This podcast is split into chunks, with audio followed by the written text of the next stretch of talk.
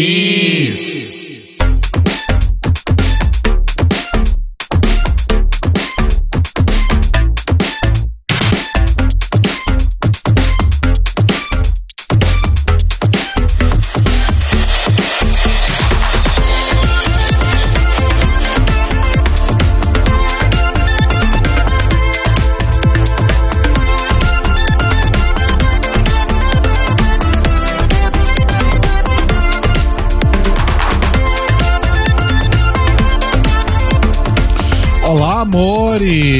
Estamos começando mais um The Library is Open ao vivo aqui na. Nossa, eu ia falar aqui na Rádio Sendes, a louca. Eita! Aqui no YouTube e na Twitch. É que eu já tô em clima de retrospectiva de fim de, de, de podcast. Entendi. Enfim. Ai, ai. É, mas estamos aqui no YouTube e na Twitch, amores. É, que é onde estamos há dois anos, mais ou menos, eu acho. É, eu sou o Rodrigo. Eu sou o Telo. Eu sou Luísa. Eu sou o Cairo. E Mores, estamos aqui mais uma segunda-feira, mais um programa ao vivo no Twitch, no Twitch e na YouTube. Eu fiquei um pouco confuso agora, gente. Desse, de, Meu Deus. Eles déjà vu- fluíram. um déjà vu frenesi aqui. É, hoje, Pane no sistema, alguém me desconfigurou. Totalmente. completamente cagada aqui. E estamos aqui hoje para falar sobre uma coisa que a gente fala só de vez em quando, é muito pouco comum aqui no, nesse podcast, que é um reality show chamado RuPaul's Drag Race. Vocês conhecem? Nunca. Nossa. Dizem que é bom, ou era, não sei. É meio que isso que a gente vai descobrir aqui hoje, inclusive, Exato. amores. Porque hoje nós vamos falar sobre RuPaul's Drag Race, sob a perspectiva né, de pessoas que criam conteúdo sobre RuPaul's Drag Race, no nosso caso aí, há quase sete anos, né? Então acho que a gente entende um pouquinho, assim, bem pouquinho, né? Sobre isso. E eu acho que tá na hora da gente amarrar aí os nossos aprendizados, as nossas críticas e os nossos elogios a esse programa, já que estamos aí na reta, na nossa literalmente reta final, porque afinal faltam cinco episódios para o fim do The Library is Open, Oh, my wig! Uh, my wig. Né? Oh, meu Deus. Falta pouquinho, então tá na hora da gente fazer esse, esse resumo aí. Mas não estamos sozinhos nessa, amores. Temos aqui pessoas fazendo um debut, fazendo seu debut aqui no The Library is Open. Na reta final, mas antes tarde do que nunca, né? Eles que também produzem conteúdo sobre várias coisas, inclusive este reality da drag queen RuPaul. Luísa, você quer apresentar seus afiliados, por favor? Claro, claro. Estamos aqui com eles. Eles que, né, são os meus afiliados, estão sempre indo lá na casa da Dinda. Agora ver passar o final de semana, que na verdade não é final de semana porque é segunda-feira, aqui conosco. Que ódio! Uhul, que, ódio, que eu tô. Up, Olá, up. gente. Oi, Mores. Olá, obrigado por receber a gente. Sim, estamos vindo certinho. Sim. Tá tudo ótimo. Ai, que Bem-vindos, Mores. Que bom ter vocês aqui. Obrigado. Hoje a gente vai destilar muita coisa, inclusive ódio. Exato. RuPaul's Ah, então a gente veio na hora certa. Nossa especialidade é essa. gente. Sabe aquelas pessoas, tipo, no começo eu era essa pessoa que falava assim: Nossa, o pessoal reclama muito sobre Drag Race. Essas pessoas, esses fãs aí têm que aproveitar o programa. E eu coringuei e a gente se tornou esse- essas pessoas que falam mal mesmo. Mas é, é aquela coisa, né? É, quando você assiste Drag Race, você se propõe a comentar e você começa a ver as coisas que as pessoas não veem. Aí, aí é um caminho sem volta, amores. Acontece com todas nós. Podem Sim. ficar tranquilas, tá? Bem-vindos ao clube. Vocês aí, vocês ainda vão passar por várias fases, mas a gente vai comentando isso ao longo do programa. Eu amo. É, Cairo, faz a nossa perguntinha pro, pro Derek e pro Kaique, por favor. Faço, faço sim. Primeiro eu gostaria de deixar claro para os ouvintes que a minha voz hoje não está nada aveludada, nada radiofônica, porque eu estou com gripe. O inverno chegou aqui. E não foi, ele não, e ele não chegou com lubrificante, infelizmente. Mas tá bem, Ele tá só, tá só um pouquinho anasalada, mas tá bem. Ok. É, meus queridos do Que Ódio. Qual é a drag favorita de vocês? Ai, pode falar, Derek, primeiro. Ah, pera, a drag. Ah, é, de vamos Drag falar, Race? Estamos falando de drag Não, race. drag do mundo, Da da, vida. vida. Do mundo, favorita. Continua sendo de Drag Race, né? Então não fez sentido essa pergunta. A, eu- a gente pode fazer assim, a do momento. Claro, Agora, claro. Sim. agora, o que, que tá sentindo, sabe? Não pense racional. O meu, vai pensando em. Vai Tá, pensando é, na sua resposta. pensar. No meu, no meu momento, eu não vou falar minha drag favorita da vida, eu vou falar do momento, porque eu estou vivendo de momentos, essa pessoa Ai, fresh. menos, menos. É, a minha drag favorita do momento é Tristan Soledad. Porque ela é o momento, ela é tudo que eu quero ser no momento, ela é o conceito, ela é o carisma, ela tá no estava no TNT Macabra e eu estou obcecado por ela. Tava tentando colocar uma foto dela no wallpaper do meu celular, daí não ficou muito bom, não, não enquadrou direitinho, daí eu fiquei triste. A tristeza do fã. É. Olha, como a gente tá fazendo vídeo sobre o macabra, a gente realmente tá jogado de cabeça nesse mundinho macabra, né? Então, gente, a minha tem que ser a Melita Sativa, sabe? Que Arrasou. eu sou o fã clube, né, Luísa, do. Sim. Eu sou presidente do fã clube dela, na verdade, aqui de São Paulo. Sativers. Então tem que ser ela, sabe? E a gente não viu a final, a gente tá. A gente não terminou, então sem spoilers. Gente, por pelo favor. amor de Deus. Por A gente não vai nem ver o chat. A gente também não Ai. viu porque a gente tava aqui preparando o programa pra vocês. Ó.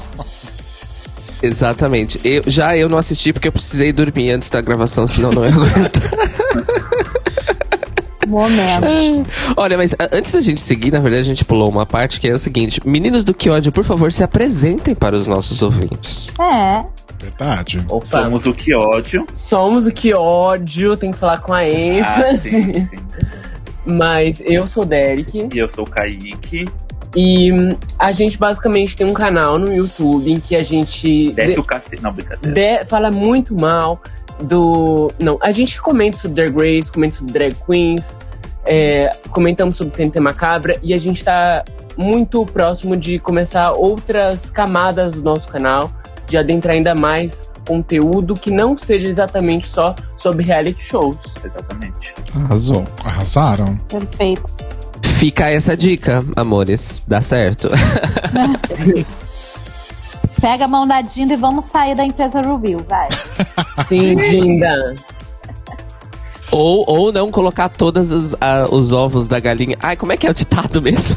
Não colocar todos os ovos numa cesta só. Não contar Isso, com o obrigado. ovo no fiofó da galinha. Exatamente. Exatamente. Arrasou. Arrasaram, amores. Sejam super, super bem-vindos. Vamos Ah, acabar com aquela Com a drag vida. velha, a louca hoje. Ah, É. Olha, vocês, é vocês Paris, estão né? liberando um monstro agora, tá? Cuidado com isso de seja bem-vindo, porque daí quando a gente começar a falar mal e vocês serem cancelados, mentira, a gente é sensado, Ai, mas a gente já foi tão mas cansado. somos cancelados mesmo assim. É. Inclusive, amores, você, se você é daquele ouvinte, provavelmente você não tá mais aqui ouvindo a gente há algum tempo, Não. mas se você era aquele tipo de pessoa que ia no Instagram e falava, nossa, por que, que vocês fazem um podcast falando sobre o Paul Drag Race se vocês só falam mal? Por que, que vocês ficam jogando tanto. Eu amo essa expressão. Por que, que vocês ficam jogando tanto hate no programa? Amo. Por que, que o Telo odeia Didi Good? Exato. Um clássico, um Amo. clássico do podcast. Gente, Amo odiar. Grande clássico. Este grande episódio clássico. é de coração dedicado para você, Exato. que era esse tipo de ouvinte. Você queria ver ódio? Você vai ver hoje. Meu Deus. Oh, you want it crazy? Well, you got it now.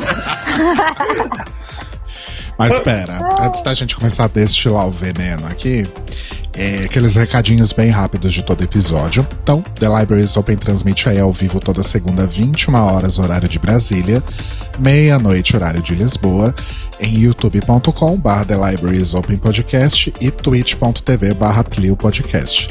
E no dia seguinte, ah, eu rotei.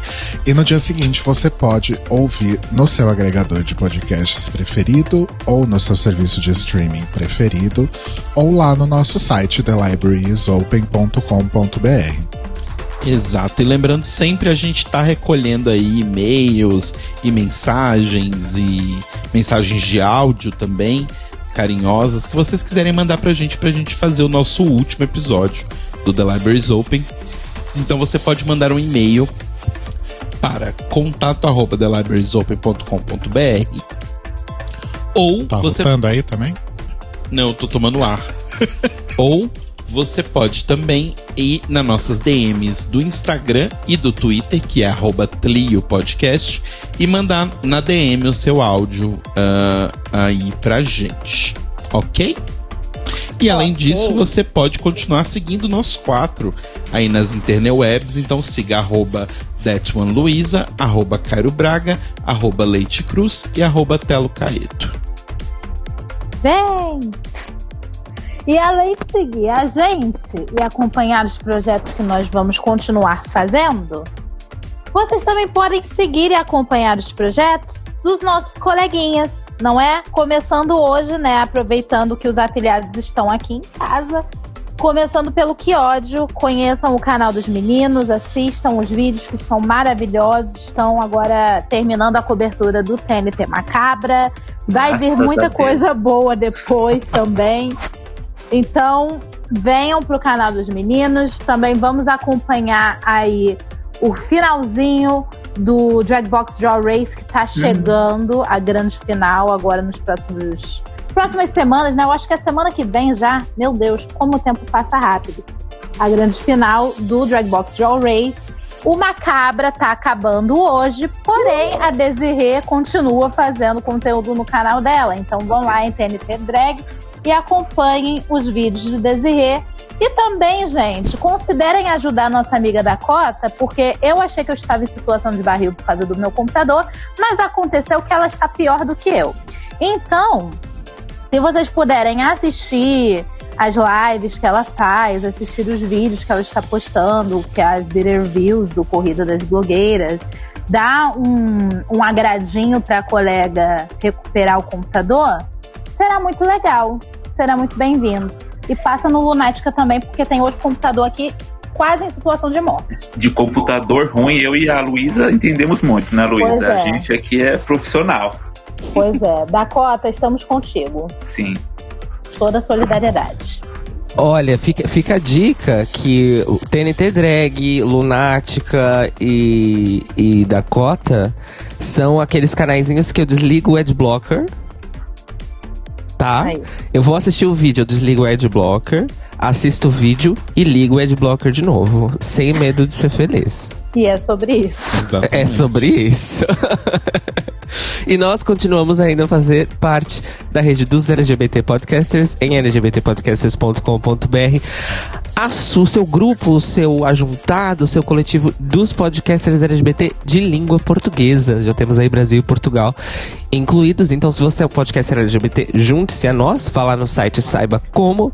E se você é um ouvinte, indique também os seus LGBT podcasters e acompanhe todos os podcasts da rede com as arrobas hashtags LGBT Podcasters no Twitter e no Instagram e também na playlist lá no Spotify em Podcasters LGBTQIA+, que é atualizada todo domingo com os episódios mais recentes de todos os podcasts que fazem parte da rede. E eu também tenho um pedido para os nossos ouvintes de áudio nós estamos aí prestes a, vamos dizer assim, executar o último episódio do Notícias Quebrando.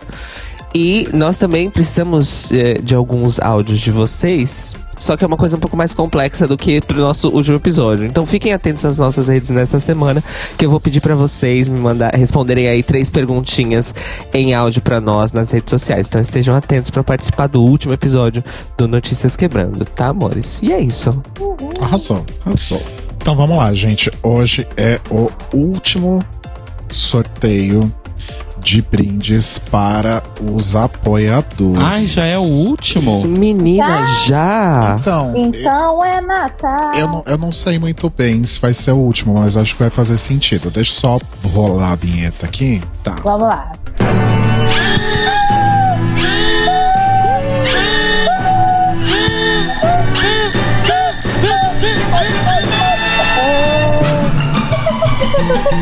Ela que vem da caravana. É porque assim, tem só seis pessoas pra ser sorteada. Então a gente podia sortear as três de hoje e já falar quem são os três Ah, azarados que não. ficaram pro final. Porque Não? assim. Ai, Opa. porque assim, a gente já sabia quem eram azarados. as pessoas. Porque a gente já sabia quem eram os ganhadores desde o começo, porque são todos os apoiadores. Sim. Mas a gente ainda assim fez sorteio. Então eu acho que mesmo sendo só três, semana que vem tem que ter um momento de sorteio pra sortear as três pessoas. O problema é a gente saber a ordem entre elas. Olha Tá que bom. emoção. A gente É finge. tipo.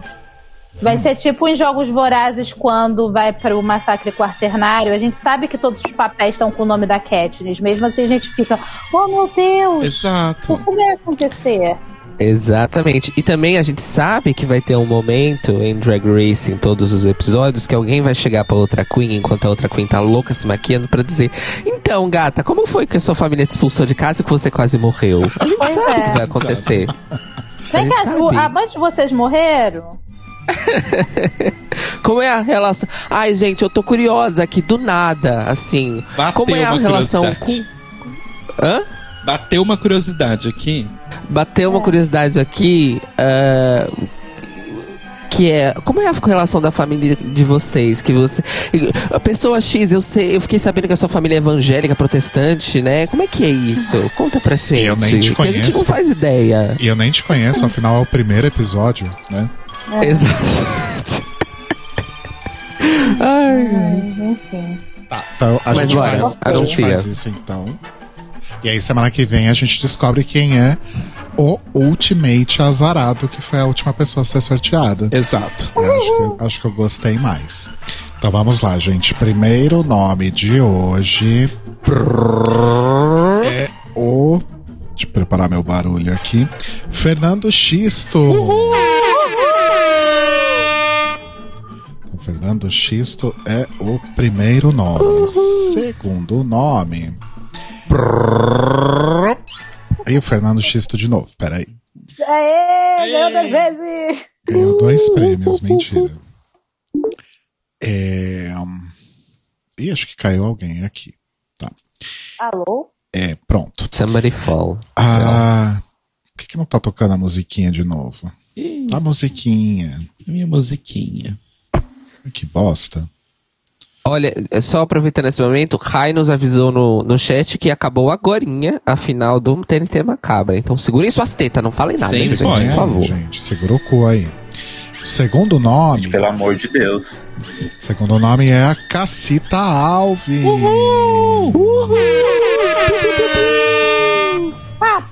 Cacita. Papapião. E o terceiro e último nome é o Sérgio Araújo.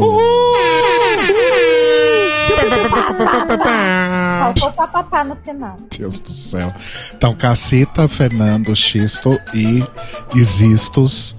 Parabéns, Existos. vocês quase foram aí os ultimate azarados do, do nosso sorteio. Exato. Mas tem outros três aqui que eu tô vendo o nominho que vão ficar pra semana que vem, então, mas acho que vocês já sabem quem vocês são. Sim, Enfim, Quem é de verdade sabe quem é de mentira. exatamente.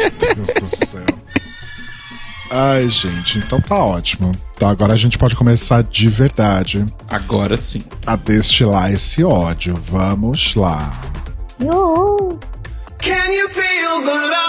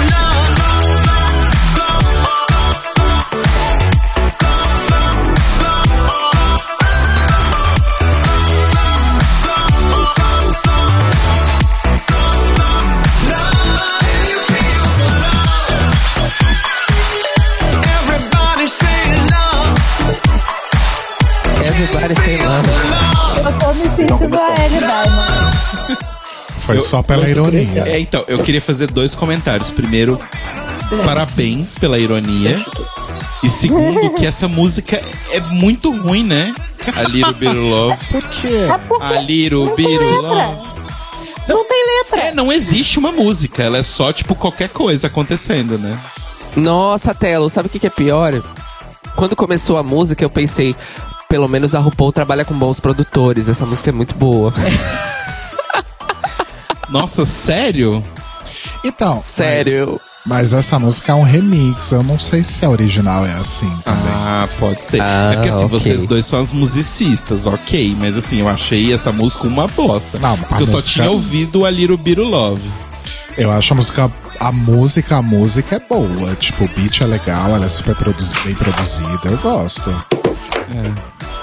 É, é só tirar a RuPaul que fica melhor. Tanto que a melhor versão dessa música é a versão challenge de RuPaul's Drag Race UK. Vamos falar a real realidade da situação. Sim, super. É, e é, eu ia falar que eu me senti a Ellie Diamond porque quando elas estavam escrevendo ali o verso pra, pra essa música, a Ellie tava toda, eu vou acabar com vocês, eu vou bater em vocês, eu vou pegar um Sim. violão e vou quebrar a cabeça de cada uma de vocês. Aí Can virou as outras ela, as outras viraram pra ela, minha filha, a Little Ai, não é uma diss track. Sai, sai desse headspace, caralho. Não é uma diss track. É sobre isso.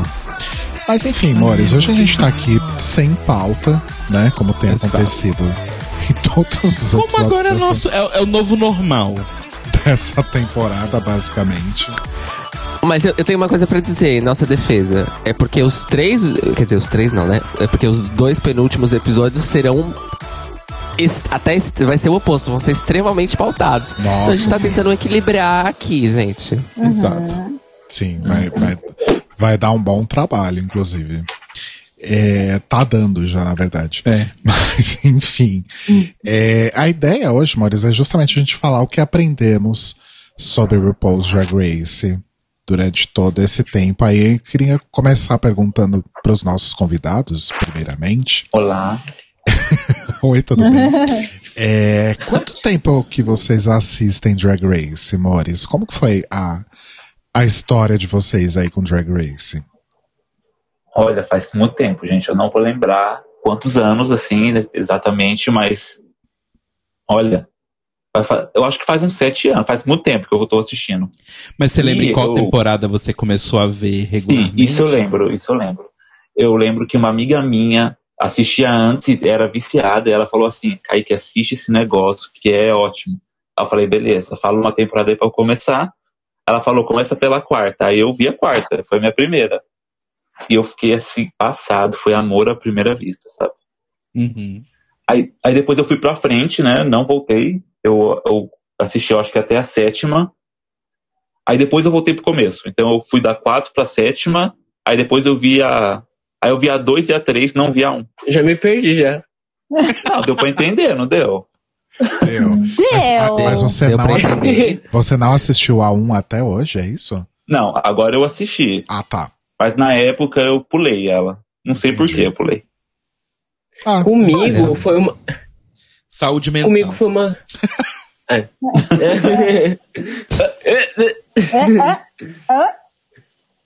Pode continuar. Não, pode ir, Derek, pode falar. Vai lá. Ah, tá bom. É que comigo foi assim. Eu, na escola, assim, eu lembro de umas pessoas assistindo e comentando. E na minha cabeça, a primeira temporada era a sexta, porque só comentavam disso, né? Na época que eu, que eu tava lá. E eu pensava, nossa, só tem essa temporada, porque só falam de Bianca, só falam de Bianca, só tem ela na, na face da Terra. Coragem. E daí eu pensei, ah, tá, né? Ok, existe um programa sobre drag. Caguei. Daí, eh, depois de um tempo, eu fui acompanhando por rede social o pessoal falando, né? E daí, lá pra décima só, eu comecei a assistir de verdade. Só que eu comecei a assistir do começo. Na verdade, eu comecei da segunda. E daí, depois, eu fui indo na ordem. Tinha a primeira temporada esquecida no churrasco por todo mundo. Exatamente. Mas, mas em, par- em parte é culpa da própria World of Wonder, porque a Exato. primeira temporada ficou durante anos inassistível em qualquer lugar do mundo. É verdade, eu lembro disso. Demorou pra ela aparecer no Netflix. Isso é, é- foi por isso. Eu não comecei pela primeira por isso. Ah, tá. Tanto é que ela tinha o apelido de The Lost Season, né? Exatamente. Entendi. É, você, Lu, acho que você nunca contou essa história aqui.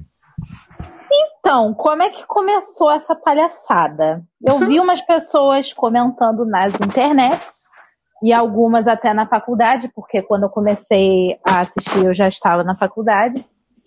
Aí eu ficava, que negócio é esse? Tá todo mundo falando de Alasca, Alasca, Alasca.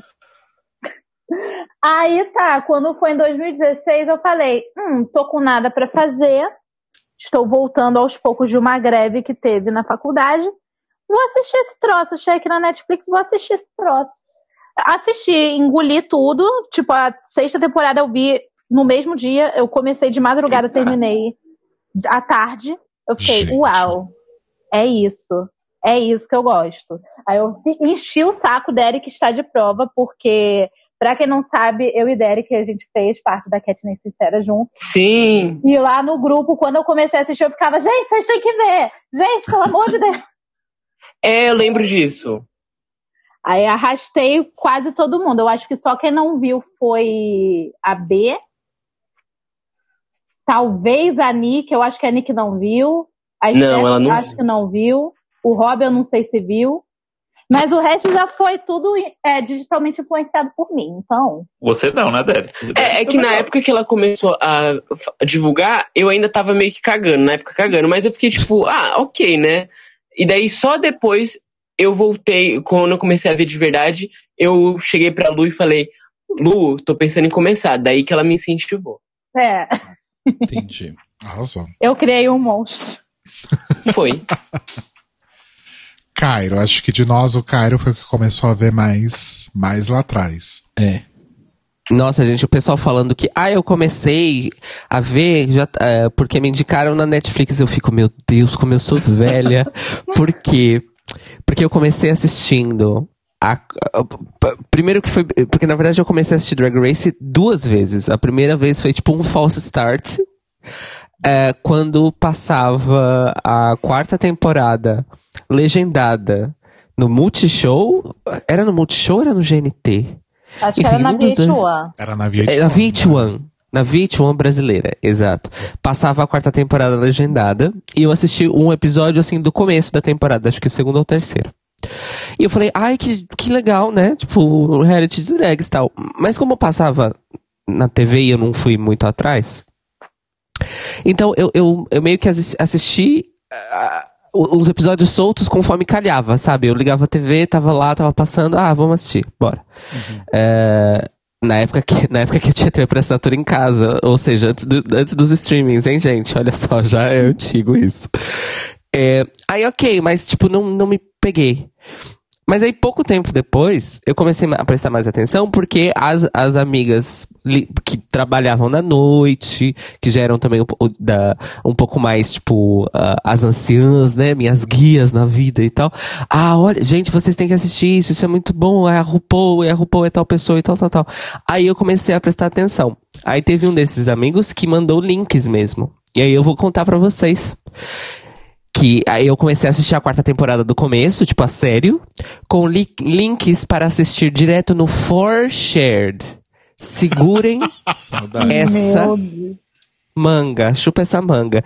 Ou seja, na verdade, a primeira vez que eu, porque eu assisti a quarta temporada algumas vezes, mas a primeira vez que eu assisti, eu assisti em 480p, diretamente no For Shared, lá no site, porém legendados ah, pelas lendárias Onassis, que foi o primeiro fansub brasileiro de, de Drag Race, que infelizmente não existe mais. É, e, era um, e foi a primeiro fansub que chegou com a proposta de, ah, é um reality de drag, então nós vamos, não vamos traduzir vamos adaptar as piadas. Então, a, história do produto Jequiti, né, o anúncio da premiação no começo, começou com elas, logo na primeira legenda, é, que, as, que as drags vão ganhar um, um suprimento de um ano de produto Jequiti. Ah, que a, a RuPaul às vezes fazia referências à história dos Estados Unidos ou a personalidades dos Estados Unidos que a gente não conhece aqui. E o pessoal achava um equivalente brasileiro e jogava nas legendas pro pessoal entender. Foram eles que começaram essa, essa, esse babado. Tudo isso na época do For Shared, gente. Atenção. E era uma época que a, a zona- a- o pessoal que fazia as Onassis, eu nunca soube quem eram. A única, a única coisa que eu sei é que eles eram amigos na vida real de George M. vulgo Las Bibas from Vizcaya. Então, na época, nos grupos do Orkut, na época que os grupos do Orkut tinham fórum, olha como, eu, como também é antiga essa história. Vocês lembram quando o grupo do Orkut tinha fórum? Meu Sim. Deus. Sim. Gente, nem tinha Orkut. Estive lá. É... não, não. Eu falei Orkut, eu quis dizer Facebook. Sorry. Ah, Ah, Isso eu não lembro. Olha, a minha, nostal a minha nostalgia vai longe. Grupos do Facebook quando tinha fórum, fórum de verdade. Não essa merda de postou, passou uma semana, sumiu. E no grupo oficial Dallas Bibas, Dallas Bibas from Vizcaya, que são que o George M é sempre pioneiro nessas coisas, eles postavam os episódios. Porque na época eles não tinham página, nem perfil, nem nada. Então era no grupo Dallas Bibas from Vizcaya que isso acontecia, gente. Então era um fervo infinito. Porque os comentários maravilhosos de George M lá no, no grupo, ai gente, você, comentário do episódio tal. Todo mundo descendo a lenha, e é piada em cima de piada, e é referência em cima de referência. Então eu já entrei nesse mundo, vamos dizer assim, bem guiado. É, eu já entrei bem guiado no mundo de Drag Race. Aí depois fui atrás de torrent, fui descobrindo, né, grupos internacionais e, e pirataria já em Full HD. E aí, pronto. E aí fui evoluindo. E depois fui assistir as primeiras temporadas do começo. Mas eu também fui o daquele grupo grande, gigantesco de pessoas que começou assistindo na quarta temporada. É, e é mais comum do que parece, mas muita gente começou na quarta temporada também quando passou na, na VH1 legendado. uhum. Conheço muita gente que começou assim também. Mas acho que o grande boom mesmo foi na sexta, né? foi. O maior de todos. Sim. É. É que foi Foi quando a mesmo. gente começou, né? Eu e o Rodo, tipo. é, eu nem lembro onde que a gente assistiu, se foi na Netflix. A gente assistiu na Netflix, logo que entrou na Netflix pela primeira vez, acho que foi 2014, 2000. É, acho que foi 2014. Não, foi antes disso. Foi quando a gente viajou pra, pra Buenos Aires. Foi 2014, não foi? 2013 pra 2014. Ah, tá É, certo. Por que, que eu lembro disso? Porque Rodrigo foi pra Belo Horizonte um fim de semana. Aí a gente alugou um quartinho no, no Ibis Budget. Aí você pensa, né? Transar o final de semana inteiro. Não, a gente assistiu a primeira e metade da segunda temporada de Drag Race o final de semana inteiro. Basicamente a gente Meu não fez Deus. mais nada, só isso. E aí a gente foi pra Buenos Aires e aí chegou uma parte da viagem que a viagem tava chata e a gente assistiu lá também. A gente assistiu a terceira lá, né? Exato. É, a gente, era a época que a gente morava longe, então a gente assistia pelo Skype, né? Exato. Contava um, dois, três, dava o play e assistia pelo Skype. É, gente, não tinha essas coisas de assistir junto na época. Automático. Aí a sexta foi a primeira que a gente baixou e assistiu em tempo real, digamos assim, Uhum. porque só tinha até a quinta na Netflix até então. né? Isso. Aí quando tava pra começar a sétima, eu tive essa, Essa brilhante essa ideia. brilhante ideia de chamar o Telo e o Cairo pra fazer o The Libraries Open e cá estamos. Mas e aí, assim nasceram Moris, as meninas super poderosas. Tipo isso. Mas aí, Mores, acho que conforme a gente foi assistindo e conforme as temporadas foram acontecendo, é, acho que o Derek falou isso, né? Que, tipo, no começo, né, a gente amava e a gente Sim. idolatrava, mas aí depois a gente começa a perceber algumas coisas A Coringa, né? Virar o Coringa. e coisas começam a acontecer, né? E aí a gente começa a ficar um pouco com a pulga atrás da orelha, pra, pelo Um menos. pouco, será? É. Um pouquinho só. Mas assim, pra não dizer que a gente vai só meter o pau na RuPaul e na dec- nas decisões dela e da Words of Wonder, eu acho que a gente pode começar por uma outra coisa que é meio que tangente a tudo isso, né? Uhum. Faz parte aí desse, desse ninho de vespa todo, mas que é uma coisa que tem um outro foco, que é o fandom, Sim. né? Acho que a gente poderia começar por aí, né? Quando será que o fandom de Drag Race virou essa coisa horrorosa que é? Ou será que sempre foi assim e a gente não percebia? É, eu ia falar isso. Eu tenho essa triste notícia pra todo mundo que sempre foi assim, gente. A gente só não percebia porque eu acho que a gente tava muito encantado ainda com a magia da coisa toda, sabe? Do tipo, é, o programa ainda era novo, as histórias já não tinham se repetido um bilhão de vezes, a gente já não tinha conseguido através da repetição, que é outro ponto que a gente vai falar mais pra frente, mas a gente ainda não tinha conseguido ver a, o código da Matrix do programa, sabe? Então ainda era muito divertido de se assistir e tal. Mas eu acho que assim, como diz o meme, onde tem gay tem paz? Não tem. Então, eu acho que sempre foi problemático. E eu acho que em várias questões, né? Tem o, o Shemale, tem várias coisas que sempre tiveram no programa. A gente era completamente cego pra elas. E eu nem falo que, tipo, aí o povo fala, né? Ah, a RuPaul é monstruosa porque tinha isso. Não- tipo, eu não acho que quando foi colocado o Shemale, por exemplo, eu não acho que foi colocado para magoar ninguém. Eu acho que, assim, em 2013, 14, quando foi produzida a primeira temporada, 2009. 9? 2009. Nossa senhora, puta que pariu. É, mas assim, em 2009, a gente não tinha os diálogos que a gente tem hoje, né? Então, eu não acho que foi uma coisa do tipo, ai, vou fazer isso porque eu quero deixar as trans magoadas. Não. Mas eu acho que naquela época não existiam certas conversas que hoje se tem. E que a gente percebe que não se deve fazer isso. Sabe? Mas eu acho que essa questão do fandom, eu acho que é a primeira vez que eu tomei um susto, assim, que eu falei, uou, isso tá muito errado, isso está saindo do controle, foi quando a, a Jasmine Masters falou que as pessoas iam na DM dela falar pra ela se matar, sabe? Uhum. É, ali foi onde acho que ficou mais. Eu- eu- eu não sei se não sei se a palavra é próximo, mas acho que é onde ficou mais escancarado, vai. O que, que vocês acham, meninos? Gente, eu acho que começou já bem antes disso e ficou bem evidente antes disso.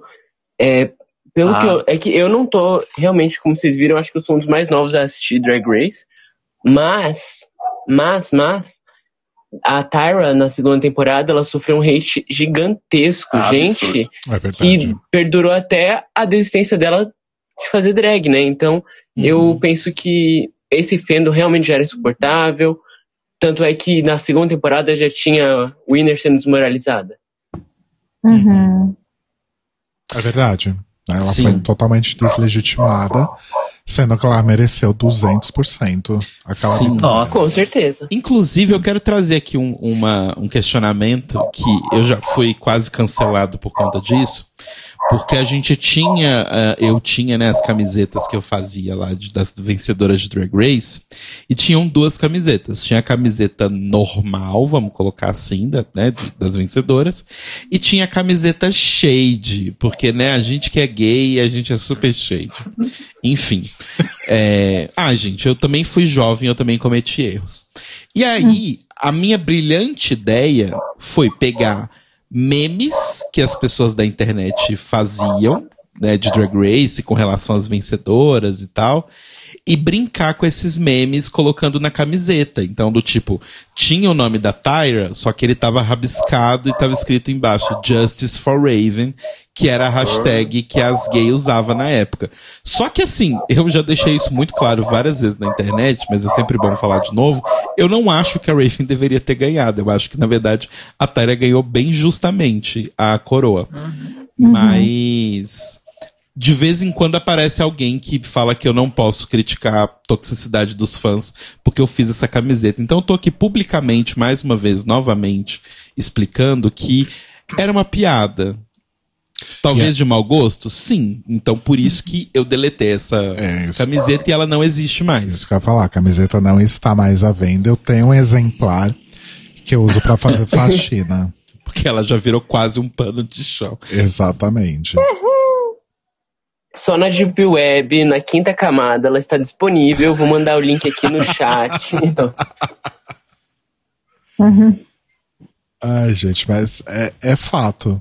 Eu Acho que é, é bem isso mesmo. Essa questão da Tyra talvez tenha sido a primeira grande manifestação tóxica de- do fandom, provavelmente. É porque eu acho que foi onde a gente viu que assim, as pessoas não se contentam em não concordar, né? Elas têm que ir lá e desmoralizar as outras pessoas e tal.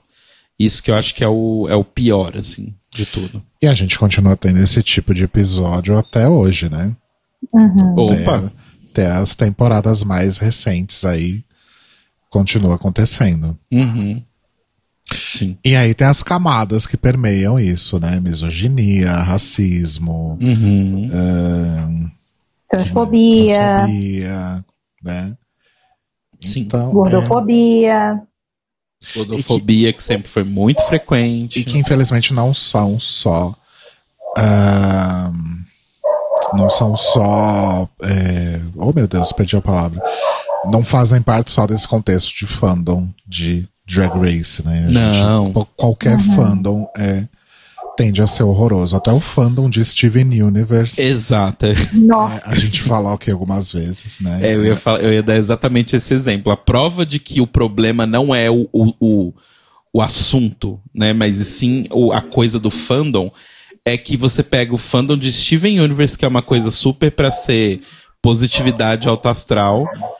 É, é o que é, sabe? Então, é, não é muito isso. Inclusive, a nossa querida amiga é, Thais Alves, lá do, do, do podcast Dr. Who Brasil, né? Ela tem um, um estudo dela, ela, ela fez a- a- o TCC dela ali, é, sobre justamente fandoms e o problema dos fandoms. Então, vão procurar mais coisas da Thaís aí na internet para vocês saberem mais. Arrasou. Lu, Cairo, vocês querem adicionar alguma coisa nesse ponto? É, então, o, o, o, o caso da Tyra é uma coisa muito. Pra mim é muito emblemática, por quê? Porque surgiu muito cedo, muito, muito cedo, já na segunda temporada, e perdurou por anos, como os meninos disseram. Culminou, né, entre aspas, com a Tyra declarando que desistiu de fazer drag. Ah, e, e infelizmente também o caso da Tyra é um exemplo de como o programa ou a produção do programa, enfim, vamos falar do programa enquanto uma instituição, né? Uma equipe de pessoas, uma produção, etc e tal, mas também o impacto cultural e o discurso, mas que não fez nada por ela. E que continua não fazendo nada pelas queens que são atacadas pelo fandom e são sempre as mesmas. As que não são brancas e as que não são magras. É basicamente isso. Continua sendo a mesma coisa desde a segunda temporada de Drag Race. Inclusive, eu nem sei. Quer dizer, é porque na primeira temporada o programa não era tão popular. Mas eu nem sei se a Bibi Zahara Benet, por exemplo, sofreu backlash quando ela ganhou a primeira temporada. Eu nunca ouvi ela falar sobre isso e não conheço história sobre isso. A- e a questão da Raven, na verdade, é, é aquela história que realmente nunca termina. Porque se a gente for. Da Raven versus Tyra. Porque se a gente for pegar também o que acontece. O que rumo as carreiras das duas tomaram, a Raven. é, era preferida e a Tyra preterida, porque, enfim, branca e negra. E aí nós temos hoje Raven, que é a Não, mas rainha do. Blackfishing. As- é isso que eu ia Hã? falar. As Negra. duas, as duas são negras, não? Aquele. Duas são negras. Aham.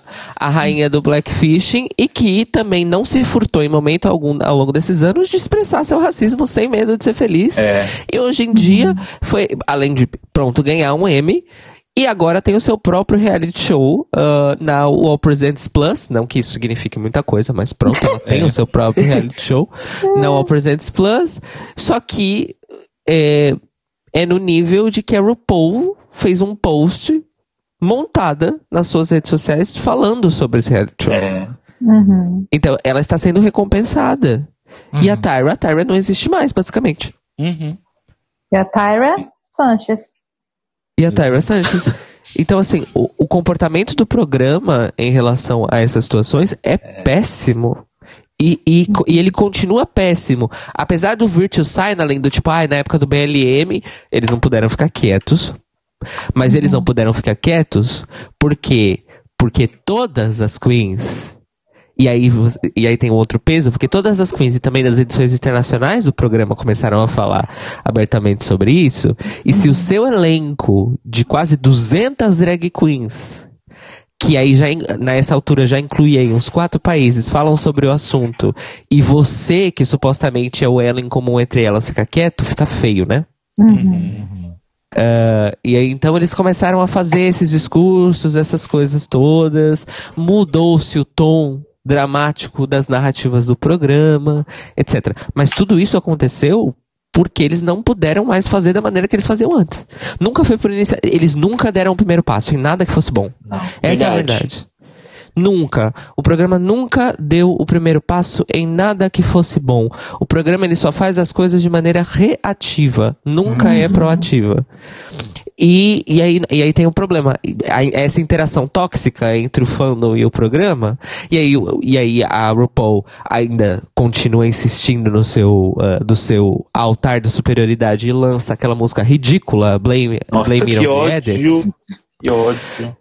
Que é basicamente uma cuspida na cara de todas as queens que já passaram pelo programa, independente se elas reclamaram da edição ou não. Sendo que a gente sabe muito bem que o negócio é extremamente manipulado. Ah, então, assim, é, existe, é uma tensão, é sempre uma tensão. O programa faz alguma coisa positiva, como mudança de tom dramático das temporadas, focando mais na história de vida das queens do que em fabricar brigas que, que acontecem ali no programa e depois não, e só existem ali e para ali, né?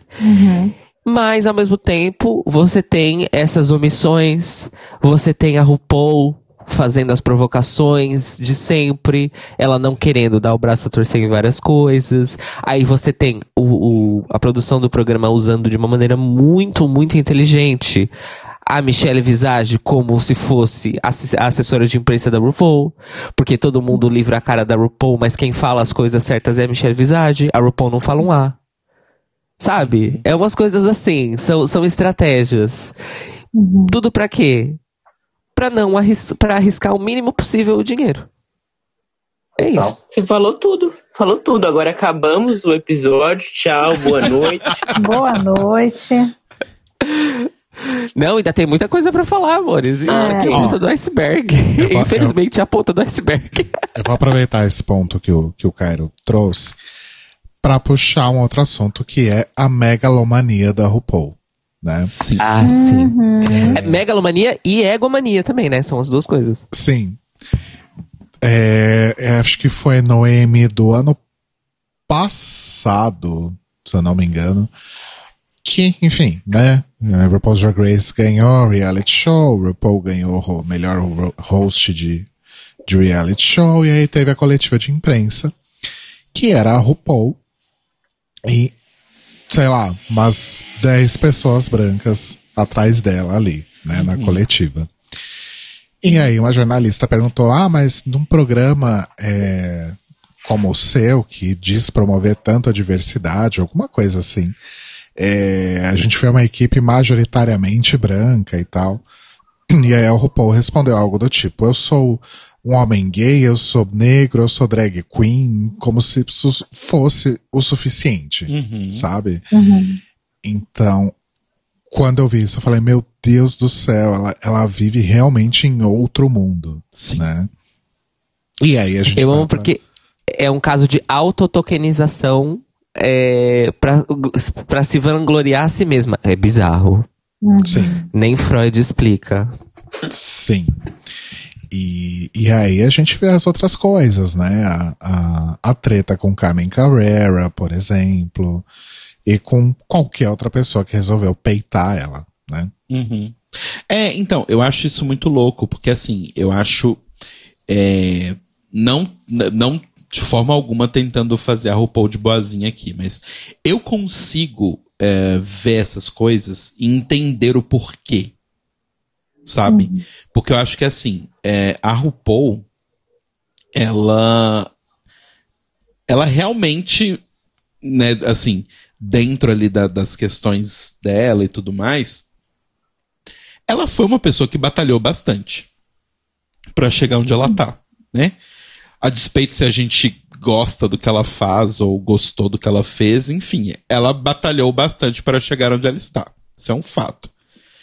Mas eu acho que o, o medo de voltar ao que aconteceu com ela entre o RuPaul Show e Drag Race é o que meio que tá movendo ela agora, sabe? Então, assim, o que eu sinto o tempo todo dela e até da movimentação que acontece com a, a produção, porque assim, gente, desculpa, mas eu não acho que Fenton Bailey e Randy Barbato são amigos íntimos da RuPaul, sabe?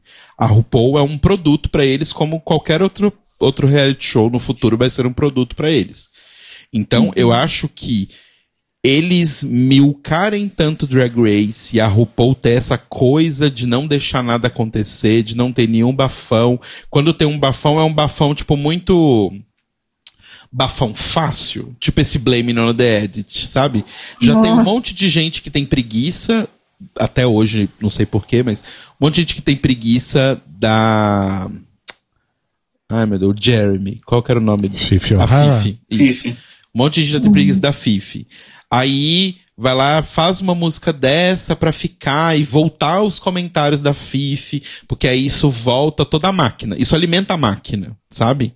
Então eu, eu acho. Opa, quase que eu derrubei o negócio aqui. Eu acho que ao mesmo tempo que, que a RuPaul tá fazendo isso sim, porque ela quer continuar aparecendo, eu acho que ela tá numa posição muito assim, eu preciso continuar sendo essa RuPaul, porque senão eu vou cair, tipo, sei lá, se o programa perder audiência, ou se a coisa toda perder audiência, eu vou cair no mesmo limbo que eu tava quando eu fiz Star Booty. Eu Sabe? não, eu não acho que ela, que ela tem esse medo a essa altura da vida. Eu acho que ela tá só fazendo pé de meia mesmo. Tem o fracking lá também. Não, Pô, Eu também acho. Mas acho que uma coisa não impede a outra. Entendeu? Por que, que a RuPaul. Gente, a RuPaul tentou fazer programa de tudo nos últimos anos. Ela tentou fazer um game show. Aí ela tentou fazer o programa de entrevista, que ela ia ser a dela em DeGeneres. Nada deu certo, mas ela continua tentando. Fez aquela bomba AJ and the Queen. Exato. Ah, Outra coisa que a gente falou, né, quando Ah, começaram. só, só um parênteses. Eu desde a quarta temporada eu sempre disse que Fifi O'Hara era incrível e ninguém acreditava em É mim. verdade. Fica Temos esse que- recorte aí. Temos que dar esse braço a torcer. Mas eu acho que tanto esse desespero da RuPaul de fazer outras coisas agora, porque, ai, nossa, decidi que eu sempre quis ser isso. E, e esse desespero de fazer edição, sei lá, Drag Race Saturno, é porque todo mundo que está ali envolvido sabe tudo que a gente está falando aqui nesse podcast. Essa vaca vai secar. Então a gente vai tirar o máximo de leite que a gente puder até começar a sair leite em pó. Porque a gente, eles sabem que ela vai secar.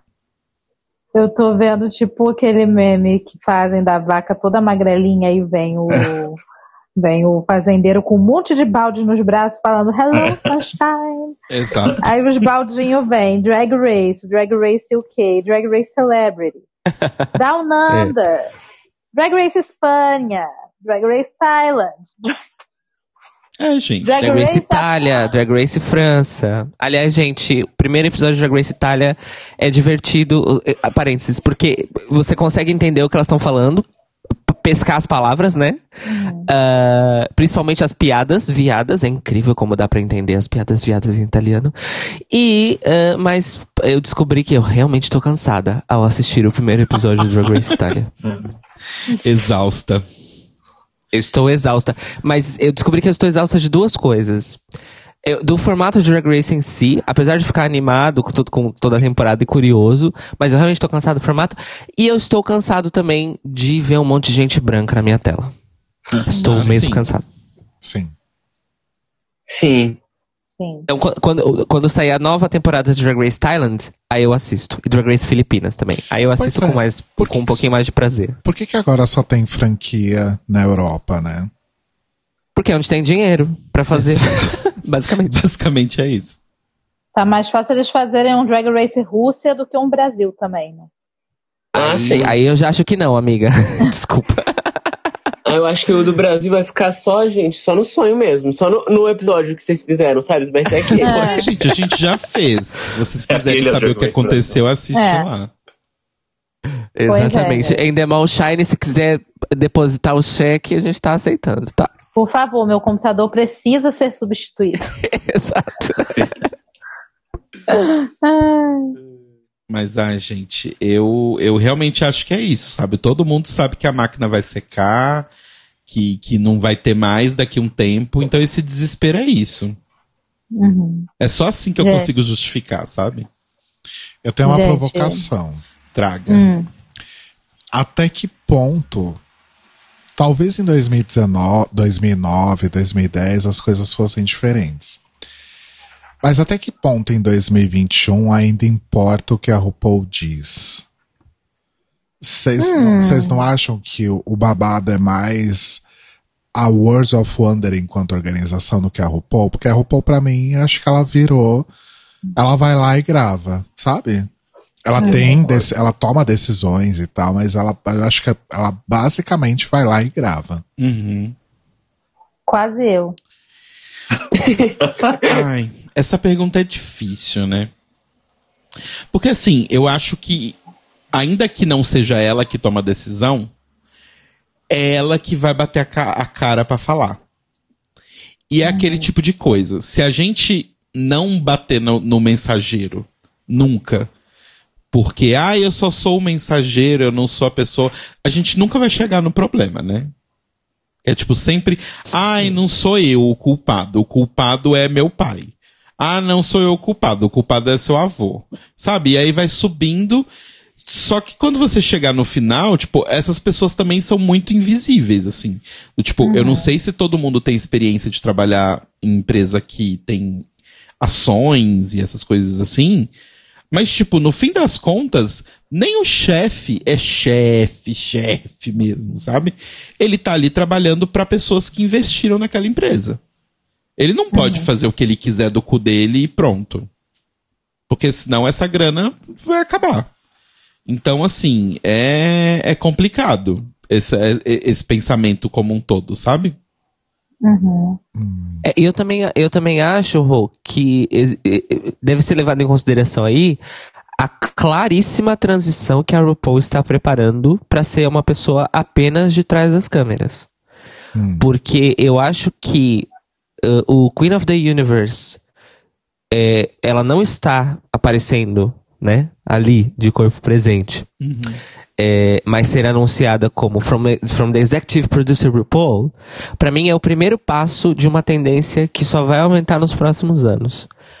A, a RuPaul, nós que acompanhamos Drag Race já há muito tempo e que sabemos da história e acompanhamos a vida dela, já estamos cientes disso. Nós, no- ao longo do podcast, comentamos isso ao longo dos anos e, e hoje podemos concluir. A RuPaul vem fazendo um movimento eh, que é muito, muito, muito perceptível de aparecer cada vez menos. A, a RuPaul, por exemplo, ela já não, não tem mais vida midiática que não envolva as coisas nas quais ela é produtora. Ela já não tem mais. E eu digo isso por quê? Porque a RuPaul só aparece em programas de entrevistas, em revistas, eh, em publicações online, quando é época de divulgação de Drag Race. No resto do ano, ela desaparece da mídia. Porque ela não quer mais. Ela não quer mais. Ela já declarou anos atrás que ela, ela só se monta por um, por um cheque muito gordo. É, e, a, e a gente sabe que ela só se monta para as coisas de Drag Race, porque na verdade não é, não é só um cheque muito gordo, mas é um investimento que ela já faz hoje em dia. É, porque a, a World of Wonder, bom, ela é sócia fundadora da World of Wonder. Tem aí, ah, tem essa questão. Então, na verdade, ela já é uma investidora desde o começo, mas já faz algum tempinho aí que a própria RuPaul coloca dinheiro pra produzir as temporadas de Drag Race, inclusive as temporadas internacionais. Então, na verdade, ela, ela está se transformando num suit. Como eles dizem lá nos Estados Unidos, que é. s- não, são as pessoas da mídia que não necessariamente estão na frente das câmeras. Elas são os engravatados que fazem as coisas por trás das câmeras. Só que ela tá numa transição. E aí, e aí, qual é o ponto de inflexão? O ponto de inflexão é o seguinte. Como é que eles vão sustentar a marca RuPaul's Drag Race se a RuPaul não estiver sentada na bancada?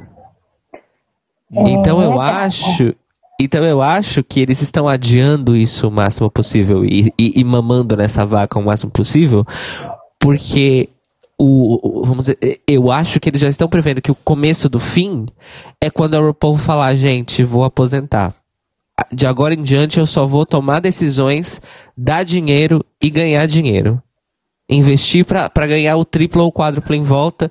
E aí eu passo a ganhar só os prêmios de, do programa, porque são os produtores que ganham. O resto fica aí com vocês, eu faço curadoria, etc e tal, mas não vou mais aparecer, não vou mais me montar, não vou mais passar por diárias de 12 horas, não quero mais isso na minha vida.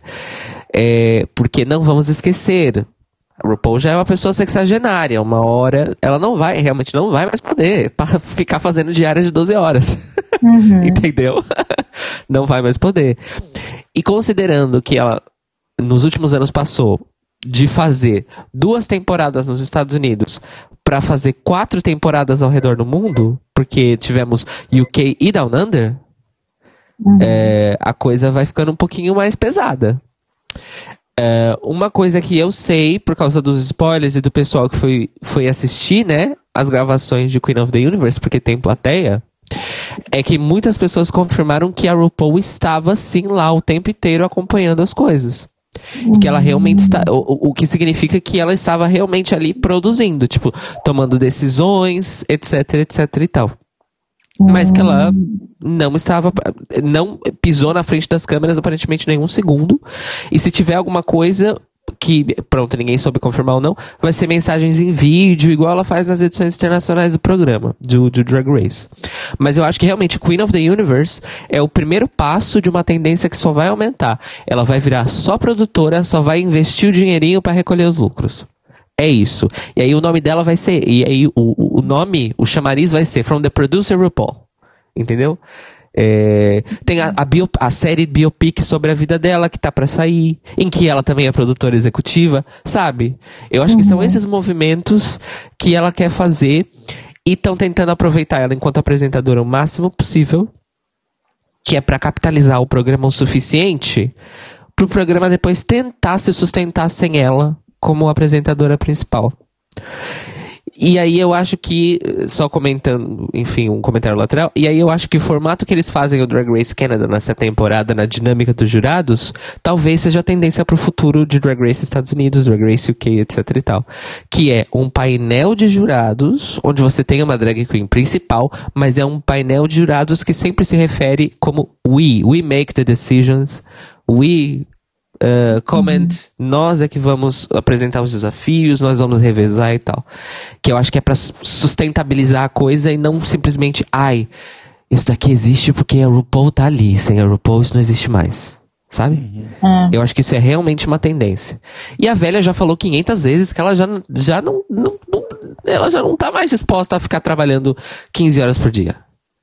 Ela não tá mais. Ela só quer fazer o TikTok dela, gente.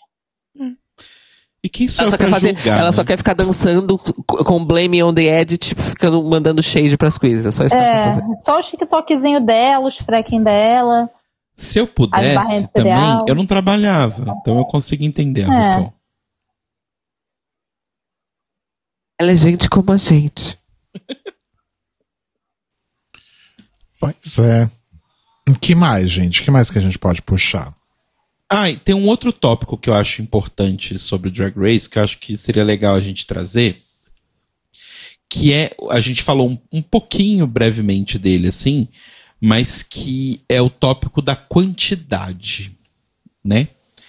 Que eu acho que, pelo menos pra quem é fã há bastante tempo, é o que tá tirando um pouco a graça, Eu acho que de Drag Race. Porque eu acho que vira tanta coisa, tanta franquia, tanto programa, que chega uma hora você vai ficar em um ou no máximo dois e é aquilo ali. Tipo, você não vai acompanhar o resto. E a aí, gente aqui é exatamente isso. A gente foca só no na versão US, né? Tanto All Stars, tanto temporada regular. Porque, pelo amor de Deus, né? Muito cansativo. A gente até tentou ver o Down Under, né? Que tava rolando. Não, e o que a gente. Não, e o que a gente viu. E o que a gente tá abandonando, né, Essa gente? temporada a gente abandonou. Eu só sei o que tá acontecendo porque eu vejo os vídeos da Luísa. É o episódio do UK. Mas teve o Down Under que a gente começou e parou. A gente viu sem um tempo. episódio. Sem tempo. É. Então só a US mesmo, porque É, tem muito uma- cansativo. O Canadá, é, a primeira temporada foi boa, mas tipo, é realmente muito cansativo, como vocês estão falando mesmo. E daí você acaba escolhendo, sabe? Ah, vai ser esse. Daí você escolhe, vai. UK, daí você começa bem, vai decaindo. Daí é, é difícil, né, gente? Uhum. Uhum. É, fica bem, bem, bem, bem complicado, porque eu acho que, tipo, se a gente for considerar que o programa tem 14 anos de existência, já tem mais de 25 programas, né? Se a gente for considerar. Não, bem mais que 25. Porque são 13 lá, temporadas vamos contar. Seis All Stars. Seis Estados All Unidos. Stars, três UK, eh, dois duas, Holland, dois Chile. dois Canadá. Dois Chile, dois Tailândia, dois Canadá, dois Holanda, o Ai, Dananda, o França, O- o Itália, o Espanha. É E, bastante e vai, coisa. ter, vai ter Filipinas. Ó, Drag You, o Celebrity também. Verdade, isso conta como outro programa. Nossa, Drag You foi um delírio coletivo, né? Ai, gente. Eu tenho vontade de assistir só por curiosidade mesmo, só pra saber como é que era. Nossa, Porque é muito chato. Eu acho que eu, eu vi. Eu acho que eu vi um ou dois episódios perdidos no YouTube, mas não, não era tipo, ah, vou sentar e vou assistir a temporada. Não, foi uns dois episódios soltos, que era um que tinha as irmãs da RuPaul e o outro era uma outra mulher lá. Uhum. É porque assim, a premissa, a, a premissa do Drag é extremamente problemática e os melhores momentos do programa são shenanigans que- entre as queens. Uhum. Não é nem o programa em si. São coisas engraçadas que as queens faziam entre si. Ou Raven, pre- You Never Learn. É, esse é o melhor momento de todos. É, mas a premissa do programa já é problemática. é, pronto, mas, mas também foi a, a- única vez que a, que a RuPaul conseguiu conver- convencer a Lady Bunny a fazer mesmo alguma coisa de Drag Race, pra além daquele roast. É, que pronto, que ela só topou porque era um episódio de roast. É, mas o fato da. Gente, o fato.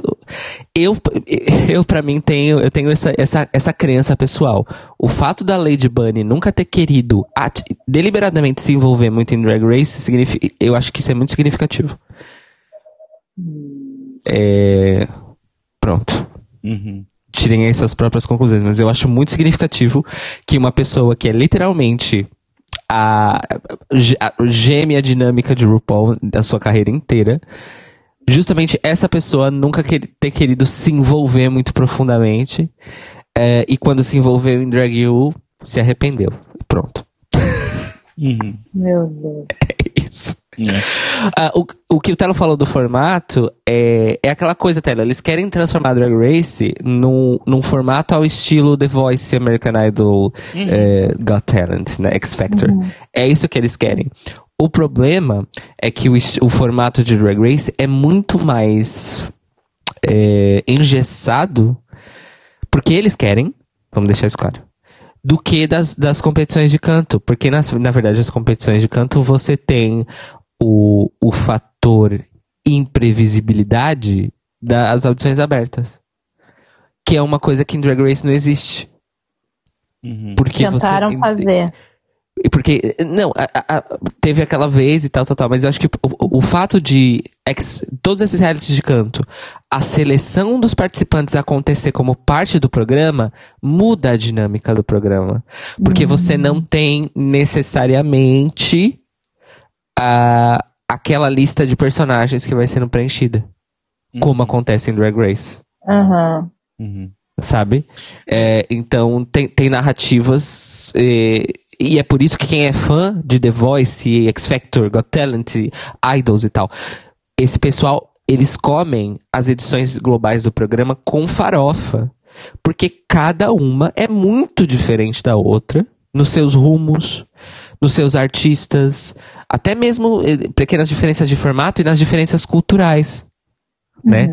Que eu ainda acho que as edições, eh, eh, o esforço das edições internacionais de Drag Race pra dar o sabor local é muito louvável, mas eu ainda acho que o próprio formato do programa limita ainda, sabe? Limita certas coisas, né, nesse quesito de nacionalizar. E, e é por isso que eu acho que ah, The Switch Drag Race merece mais visibilidade, porque eles falaram: olha, nós gostamos desse conceito da competição das drags, mas nós vamos misturar isso com os concursos de drags que nós temos aqui nas, nas boates do Chile. E é por isso que The Switch Drag Race é tão diferente em questão de formato, e por isso também tem 30 mil episódios por temporada.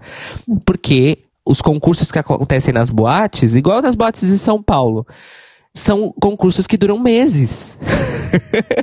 e meses e meses. E, e numa semana você canta, na outra semana você tem que fazer lip sync, e na outra semana você tem que fazer coreografia e tal, tal, tal. E é pontos corridos, né? Tem também essa diferença. Inclusive, pelo amor de Deus, RuPaul. Pontos corridos. Vamos tentar isso nas temporadas regular pra ver se chacoalha um pouco essa merda? Vamos? Sim. E, e Eu sei que coisa- vai ter, o te- vai ter o test drive agora em All Stars International. ahn, é, em All Stars International vai ter o test drive dos pontos corridos. Hum. Vamos, vamos ver como é que eu isso vai achei funcionar. que era no, no All Star 7. Que É que o All Star vai 7 ser vai All ser o. International. É o All Ué. Winners. Disseram Não, eu tô que seria confundindo- o All Winners. Que eu tô confundindo International- tudo, Luísa. Me desculpa. É verdade. Não, o Star não eu 7 tô em- é o que eu tô em dúvida também, porque eu achei que o International era o tal do UK versus UK the versus World. the World. É, é verdade. É, não são a mesma coisa. Era pra ser, mas não é. Tá bom, o All Winners é que vai ser os pontos corridos. E eu espero que dê muito certo, porque eu quero temporadas regulares com pontos corridos. Por favor. Gente, Pra ver se muda alguma coisa estruturalmente no programa, pra ver se dá um novo ar no programa, sabe? Porque até o All Stars, que é justamente o lugar em que eles mais experimentam, né, na questão de estrutura da competição e, e twists e tudo mais, até isso tá começando a ficar engessado, então tá difícil. Kaique ia falar alguma coisa. ah, eu tenho uma pergunta. O que seria pontos corridos? Ah, como é que eu vou explicar isso sem parecer o ao futebol? É, o problema é que a sei, eu- melhor explicação é futebol, né? É. Basicamente, tá todo mundo competindo, aí a cada. É igual aqueles negócios que o pessoal faz em, em grupo, tipo, vamos, vamos botar aqui um. montar um cast. Ninguém é eliminado, só que aí, de acordo com o desempenho, vai ganhando pontos ou perdendo pontos, porque tem algumas situações que, né, os pontos são deduzidos. Aí, Ah. quando chega no final, quem tá com mais pontos acumulados ganha a parada. E o All, Star, o All Winners vai ser isso? Disseram que vai. Ninguém vai ser É. eliminado. Eu falei pra você, eu tava Ai, com gente, essa eu tava teoria. com medo da minha fave ser a primeira eliminada. Tava aqui, meu Deus, que vergonha que vai ser, mas que bom que não vai ter. Eu sabia, eu sentia que ia Você tinha falado mesmo. Mas, mas uma coisa que eu até queria perguntar pros meninos do que ódio, que eles são mais jovens, mais jovens, que é o seguinte, eu sinto uma coisa também problemática dessa coisa da quantidade, é que teve essa, essa massificação, vai, do formato, né, esse, essa coisa que ficou meio engessada, assim, do formato geral. E aí eu sinto hoje, depois de 14 anos assistindo o programa, que eu não conheço. Não tem 14 anos o programa. Tem. 12. 13. Gente, A já gente- tô entrando na 14 temporada. Mas. É, mas é porque a primeira temporada não tinha um ano ainda. é, Ok, justo. Faz sentido. Obrigado. Ela não desculpa. teve ano, gente. Desculpa Não. Aconteceu Calma. fora do espaço e tempo. Não, não, é tipo, é tipo quando nasce uma criança, É, Ah, quando tá. ela nasce, ela não tem um ano. A menos que seja na Ela não Coreia. Porque aconteceu na em ano Coreia nenhum ela a tem. temporada. Na Coreia ela tem um ano. Por isso É. que a Bibi do Luna tem 26 e não 25. Exato. É, o, então eu sou é, o- mais é, jovem.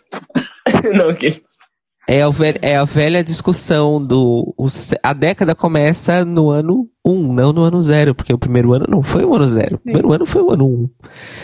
E, e de repente esse podcast entrega que Não, ninguém então. aqui é de exatas. Parabéns. Mas calma, Pois voltando. é, gente. Enem, ó, o Enem chegando aí. Eu e Derek estamos fazendo, não sei se o Kaique tá fazendo esse ano também. Imagina, eu tá repreendido. é um gatilho, esse tema aí. Ai. Mas é, eu sinto que hoje, depois de todos esses anos aí assistindo o programa, eu sei menos sobre a arte drag do que parece que eu sabia no começo, sabe? Porque eu, eu, eu acho que essa questão da massificação, ela pode ser boa em certos pontos. A gente achou que ia ser muito boa, porque as queens iam ganhar visibilidade, o trabalho delas ia ganhar visibilidade. Mas no fim das contas, não. Do tipo, é, o trabalho delas meio que continuou tão difícil quanto sempre foi. E elas não necessariamente têm mais visibilidade hoje. Pelo contrário, elas só são mais cobradas para que elas pareçam mais com o que as pessoas viram no programa de televisão. Faz sentido o que eu falei? Sim, faz sentido. Eu sinto que também tem uma padronização, porque é, as- parece que a produção, a RuPaul é, e o público também, eles sempre querem um, um modelo específico. Eles falam muito de diversidade, LGBT, mas na verdade Diversidade. parece que quando entra alguma queen Um diferente, pouquinho fora da um pouquinho fora da casinha, eles já botam defeito. Então, realmente é isso que você falou. Parece que eles estão afunilando, sabe? Eles querem aquela coisa plastificada. Uhum. Muita Aham. gente fala isso e é verdade. Tipo, quem, quem é fã de Drag Race não quer dizer que é fã de drag, sabe? É coisas Sim. diferentes. Aham. Sim. Tipo, a arte drag que você vai ver na vida, assim, não é o que tá em Drag Race, que lá é outra coisa, sabe? Uhum. É, É. mas eu tenho essa sensação que eu acho que, tipo, hoje em dia eu. E que eu. não- Porque assim, né, até por conta de pandemia, assim, a gente tem ficado muito em casa, então a gente não tem ido em shows de drags, que é uma coisa que a gente começou a fazer por conta de RuPaul. Eu não ia antes em shows de drag. Só que aí, pelo fato de que hoje o que, eu, o que eu assisto de drag é só o que vem de RuPaul, eu sinto que, tipo, o meu conhecimento é zero. Sabe? Aham. Ah, É, faz sentido. Eu- p- parece que, tipo, eu. Até, até isso a gente até meio que pirou um pouco aqui no The Libraries Open, assim, de algumas vezes, do tipo. Ai, do tipo, não faz muito sentido, sabe? A gente tá, às vezes, aqui porque o que a gente tá falando a gente nem sabe se é verdade, sabe? Do tipo, a gente não tá acompanhando necessariamente, a gente tá acompanhando Drag Race. O que não significa muita coisa para o mundo de verdade que tá aí fazendo drag, sabe? É verdade. Inclusive, eu comento aqui que quando o nosso canal a gente decidiu falar sobre um reality show nacional, que é o TNT Macabra, a gente acabou abrindo os olhos para outros outras outros outras áreas de drags assim, porque o nosso canal teve mais contato com, por exemplo, é, drags como a Paçoquinha, que tem um podcast do Capivaras. Então, a gente sempre tem entrando nesse, nesse contexto nacional drag, a gente conhece mais do que só drag race, sabe? Tem mais drags, tem mais é, formas diferentes de fazer drag que não seja de drag race. E isso ainda tô falando de um reality show. A gente ainda tem mais que conhecer além de reality shows, né? Não é Uhum. só isso. Sim. Mas acho que aí tem um ponto também. Saúde. Saúde. Saúde. É, tem um ponto aí também que, que é uma coisa que começou a acontecer muito recentemente, principalmente depois da RuPaul ter falado tanta merda, Uhum. principalmente relacionado a, a mulheres trans, que são as passadas de pano e as tentativas de se retificar um pouco tarde demais Uhum. né? Então a gente começou a ver assim de levinho é, mulheres trans participando né, das temporadas, acho que é, e declaradamente trans, né? Porque lá no começo a gente tinha aquela situação de de queens que entravam e meio que tinham que esconder isso, Sim. É. né? é, eventualmente só vinha à tona depois que a temporada acabava ou non reunited pra criar um drama Sim. né? Aí depois chamaram de fato a, a Diagan, por exemplo, que eu tô me lembrando assim, foi a primeira que entrou é, declaradamente como uma mulher trans. Foi ela. A Peppermint não foi antes? A Peppermint, teve a Ela Peppermint. falou Ah. no- durante a temporada, ela falou sobre isso, né? Não, mas acho que Mas já na era, promo, na promo ela É. já ah, na falava. promo ela falava? já era de Ah, conhecimento Sim, na promo ela já falava. Então foi a Pepper a primeira. É, e aí, que mais? Agora a gente tem ah, muito mais queens não brancas ganhando, né? Todas merecidamente, obviamente, mas você vê que existe uma, uma, uma- um empenho do programa em mostrar isso, né? Uhum. Que eles estão elegendo queens não brancas como vitoriosas. A gente teve. Lawrence Cheney foi a primeira queen gorda a ganhar, né? Sim. E, enfim, Não, teve a. Teve É, a é, Natalia Pliacan. Teve a Natalia Natalia Natalia. Piacão. Não, gente, Thalia na verdade, a primeira foi a Jinx Monsoon, é que ela não era na época, entendeu? Ah, mas então. Mas ela, ela, não faz. era. Não, e a Jinx nunca foi gorda, gente. Ela, ela era tipo. ah, não. É... É, que isso é uma piada que ela mesma faz, sabe? Porque ela foi a primeira. Ela fala no, no programa dela, no Comom, ela fala a, a plus size winner. Amo. Meu Deus do céu. pois, não, mas a primeira foi Natalia Pliacão. Maravilhosa. Beijos, Natalia, te amo. Olha eu, Ah. eu- olha eu, tão eurocêntrico, esqueci a Tailândia. Então, assim, é, mas, Por sinal, é uma das melhores temporadas de Drag Race de todos os tempos, mas ok. mas é, é curioso que isso tenha acontecido. É, é curioso que a primeira a Queen gorda e a primeira Queen trans a ganharem uma temporada tenha sido justamente na Tailândia e não nas franquias ocidentais, digamos assim. né? Uhum. É porque, Pois. né? Mais fácil quando ninguém tá vendo. É o famoso. Porque. É, e- e- e- mas, mas eu acho, eu, eu acho também que tem muito a ver quem são as pessoas por trás. Porque, por exemplo, a Artária e a, Pan, e a. Eu ia dizer Pangeia. Pangeia. Meu Deus. Elas são queens que não são ah, aposentadas. Elas, elas são como as bulês. Elas são queens que estão ali trabalhando em boate. Todo dia. Elas conhecem aquelas meninas. E elas são. ah, A Panjaina e a, e a Artária, elas são conhecidas e conceituadas na Tailândia e na região ali do Sudásia, por- porque várias outras queens de outros países vizinhos entram, né, em Drag Race Thailand e já e, e conhecem as duas. Mas elas são tipo working girls ainda. Elas são referência justamente porque elas têm um nível, elas têm uma história e elas têm um alcance internacional. Então elas não são, elas não têm o afastamento que a RuPaul tem das queens de Drag Race, em que a RuPaul já é um ícone distante. A RuPaul já pertence a um outro patamar, vai, a um outro universo. Eu acho que isso também faz muita diferença. É, e, e é uma diferença que eu tô notando novamente em Drag Race Canada, por exemplo. Com a Brooklyn Heights. A relação que a Brooklyn Heights tem com as queens de, de Canada é muito diferente da RuPaul. É muito mais próxima.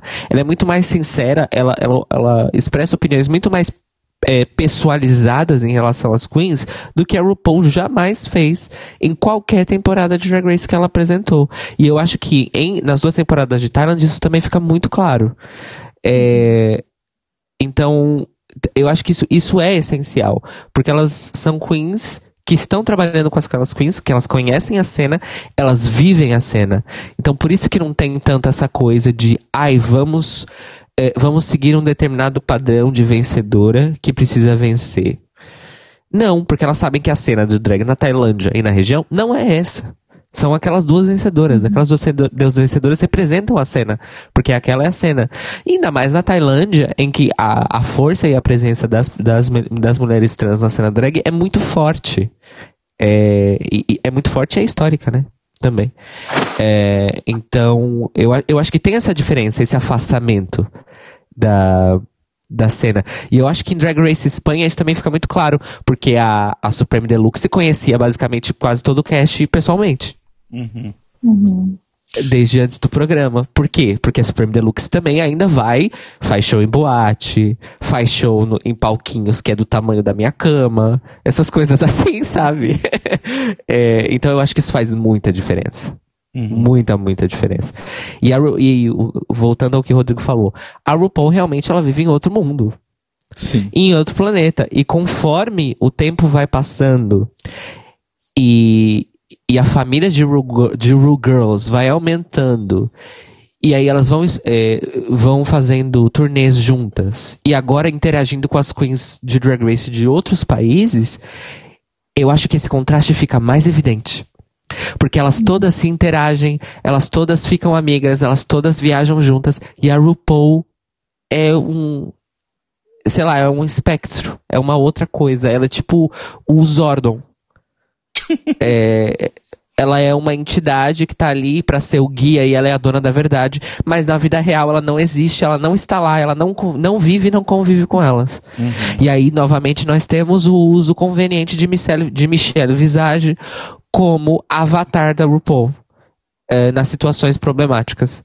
Porque, ai, a Michelle Visage tá com as queens, a Michelle Visage excursiona com as queens. Então, se a Michelle Visage disse, é porque a RuPaul disse. Uhum. Sabe? É, e, e eu acho que isso só aumenta com o tempo. Principalmente porque, repito, nas edições internacionais eles estão colocando é, drag queens que são drag queens que trabalham, que estão próximas das queens que estão ah, participando, etc e tal. Então isso tá ficando muito, muito evidente, eu acho, agora. Uhum. Bom, tomara que eventualmente isso aconteça na, na matriz da franquia, né? É. Pois é, quem será a sucessora de RuPaul? É, eu, eu tenho pra mim que é- pelo jeito que tá andando esse bonde, eu acho que é bem possível que a RuPaul saia e fique a Michelle e uma galera, sabe? Será, gente? Meu Deus, deixar assim? Não, eu, acho que. tinha- Pode falar. Ah, eu tenho um sonho, gente, de ter alguma drag icônica, né? De RuPaul, do De programa. RuPaul apresentando no lugar Tipo dela. uma Bob, assim. A gente né? sonha com a Bob e a Monet apresentando as A duas. Monet é a. Michelle dela, sabe? Então, Sim. gente, só que pensa assim. Vamos lá, vamos pensar que você é a RuPaul. É, Faz esse não- exercício. Não é a RuPaul, não. É, vocês acham que a RuPaul entregaria? Como, né, como a gente falou mais cedo, do, tipo, essa coisa que ela tá fazendo, que ela tá construindo toda uma, uma coisa ali, é, de virar produtora e tal. Ela entregaria isso na mão da Bob? Não, ela entregaria isso na mão de alguém que ela sabe que ela tem um certo nível de controle.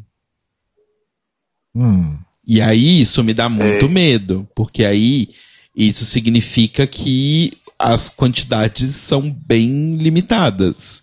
A gente tá basicamente entre Trixie e Raven. Ah? Raven não! Raven não! Raven é aberração, ela não, tem Não, personalidade gente. pra fazer um programa desse. Gente, como tem o Cairo- carisma. como o Ela- Cairo Sabe aquela- disse. Ela não tem A carisma. Trixie é a maior do mundo. Como o Cairo disse, a RuPaul fez um, um vídeo ali montada pro programa da Raven, que ninguém vai assistir. Ah, mas, gente, É. vai flopar esse programa. Não, Eu não É. consigo ver nenhuma possibilidade da Raven Não, não, apresentando. não. Ela não tem carisma nenhum, gente. É, não. A Trixie, gente. por mim é perfeito. A Trixie. Eu, eu vou falar. Pode falar. Pode falar, Lu. Eu falo depois. Eu falo Não, depois. eu só ia falar que a Trixie seria perfeita, mas ela detona tanto a, a RuPaul que eu não sei se ia rolar, não. Que Não, isso, a é- Trixie é maior que a dela. Ela sabe ser bem neutrona nos pitstops. Uhum. Ela segue o fluxo. Sim. É, pagando, filha, e dá um roteirinho que ela lê ali, tipo. É, É, isso é verdade. o que eu ia É. falar. Não, pode falar. Não, não, fala, fala que você já ia falar. Então, o que eu ia falar é que eu já tinha uma piada interna com uma amiga que eu tinha na época, que era o quê? A Trixie é a nova RuPaul. Isso antes do All Stars, isso antes de tudo, a gente ficava brincando, a Trixie é a nova RuPaul. Eu não lembro agora de onde surgiu, mas foi uma coisa que me marcou.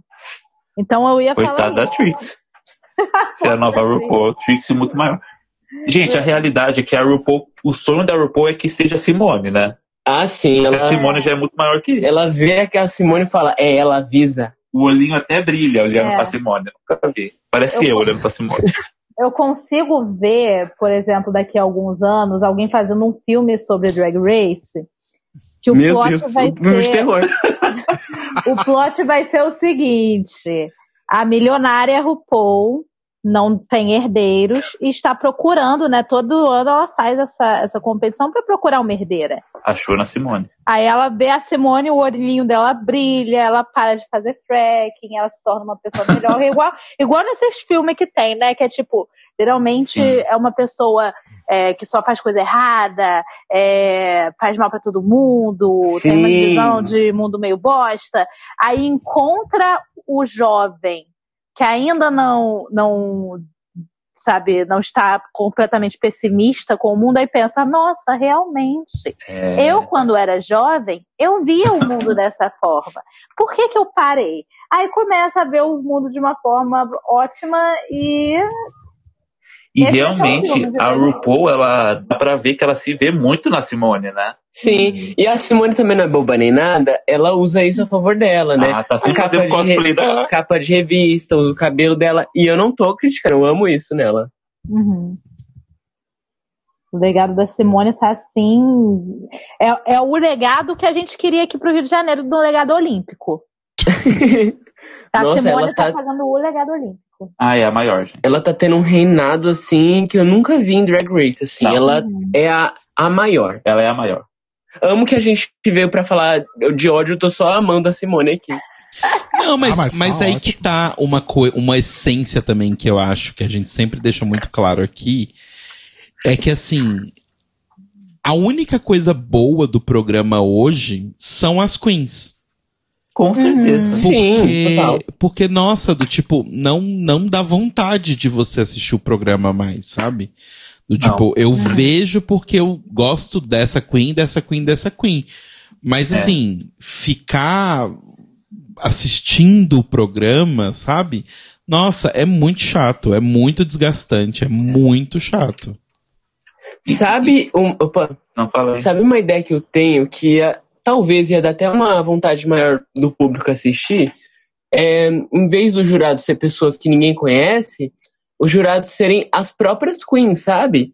E isso ia dar muito mais. De outras temporadas. Isso, ia dar muito tipo, eu sonho, gente. Ah, tipo com num ball, a Violet Chat Isso, de... ou a Jada, assim, sabe? Eu imagino Ah, é. super uma coisa assim. Ia dar mais vontade de ver, porque realmente, como vocês disseram, as queens que fazem o programa. E ia dar uma animada, uma personalidade maior. É, então, existe um motivo disso não rolar, né? Que é por conta de que as queens se conhecem e rola o, o medo de, de existirem favoritismos. Ah, Mas- gente, mas já tem o, o pit stop que as Gwen dá opinião, sabe? Uma jurada Não, convidada. mas uma coisa é não você dar opinião num negócio que não tá valendo nada, né? Ah, mas a RuPaul não liga. Porque Então- tem um monte de jurado que fala, Então, tipo, é, fala bem, discorda dela, Sim. e a pessoa vai lá e. ou bota a Violet, ela não liga pra ninguém. E daí ela fala mal de todo mundo. Eu, tô- eu amaria a Violet na bancada. Gente, é, eu super concordo, inclusive, até porque quando a gente olha pra, pra bancada de jurados de Drag Race, a gente já teve coisas absurdas como isso aqui. Eu vou dar um único exemplo. I'm so into voguing right now. Sabe? I'm so into blood right now. Então por que, Meu Deus do céu. então por que não trazer pessoas que realmente sabem do que estão falando, né? Uhum. Uhum. É. Eu, eu já ouvi pessoas, nada oficial, tá? Mas eu já ouvi pessoas falando esse argumento e eu achei que ele fazia sentido. Que é de que provavelmente não trariam queens porque elas se conhecem e tudo mais. Poderia ficar chato, mas enfim. Ah, não, sei. Mas vamos fazer, vamos fazer outra coisa agora. Vamos fazer um jogo. Jogo Uh, dentro do jogo. Dentro do. Dentro do jogo. Adoro jogos. É, até também pra dizer que a gente não falou. A gente vai continuar falando mal, mas não só mal. É, pensando nessa história toda, qual que vocês destacariam como o momento mais embaraçoso do programa? E o momento Nossa, mais, mais legal do programa, mais incrível? Alguma coisa que aconteceu em algum episódio, Ui. alguma coisa assim. Tá. Só, Eu- só Estados Ah, Unidos ou. Pode ser qualquer, qualquer, qualquer. Incluindo Queen of Drags, a louca. Não, qualquer coisa pertencente ao universo. Nossa, Queen of Drags, outro delírio coletivo, mas vamos lá. Nossa, sim. Gente, eu consigo escolher um que é os dois, assim, que a princípio foi o mais embaraçoso e com o passar do tempo, pra mim, virou o melhor, sabe? Tem vários desses. Tipo, o stand-up da Laganja, sabe? Primeira vez que eu vi, eu quis Ai, morrer. sim. Só que envelheceu como um vinho, Envelheceu sabe? como um vinho. E hoje é um, um dos momentos mais legais. Tem a, a Tara também cantando a versão rock lá da música. que eu tô obcecado, gente. Disco, my girl, little, little boy. Ai, É maravilhoso. um evento Little, little, little boy. pra mim, ela ganhou ali, sabe? Ela é a winner, gente. Pelo amor de Deus. Eu amo. Deixa eu pensar aqui. Ah, e o roast Tá da. Alissa. O roast da Meu Deus, Alissa. perfeito. Eu Sim. amo.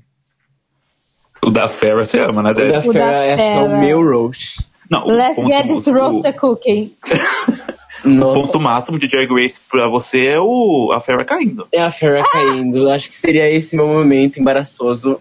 Que também é o melhor, Que né? também é o melhor, gente. Unimos as duas categorias.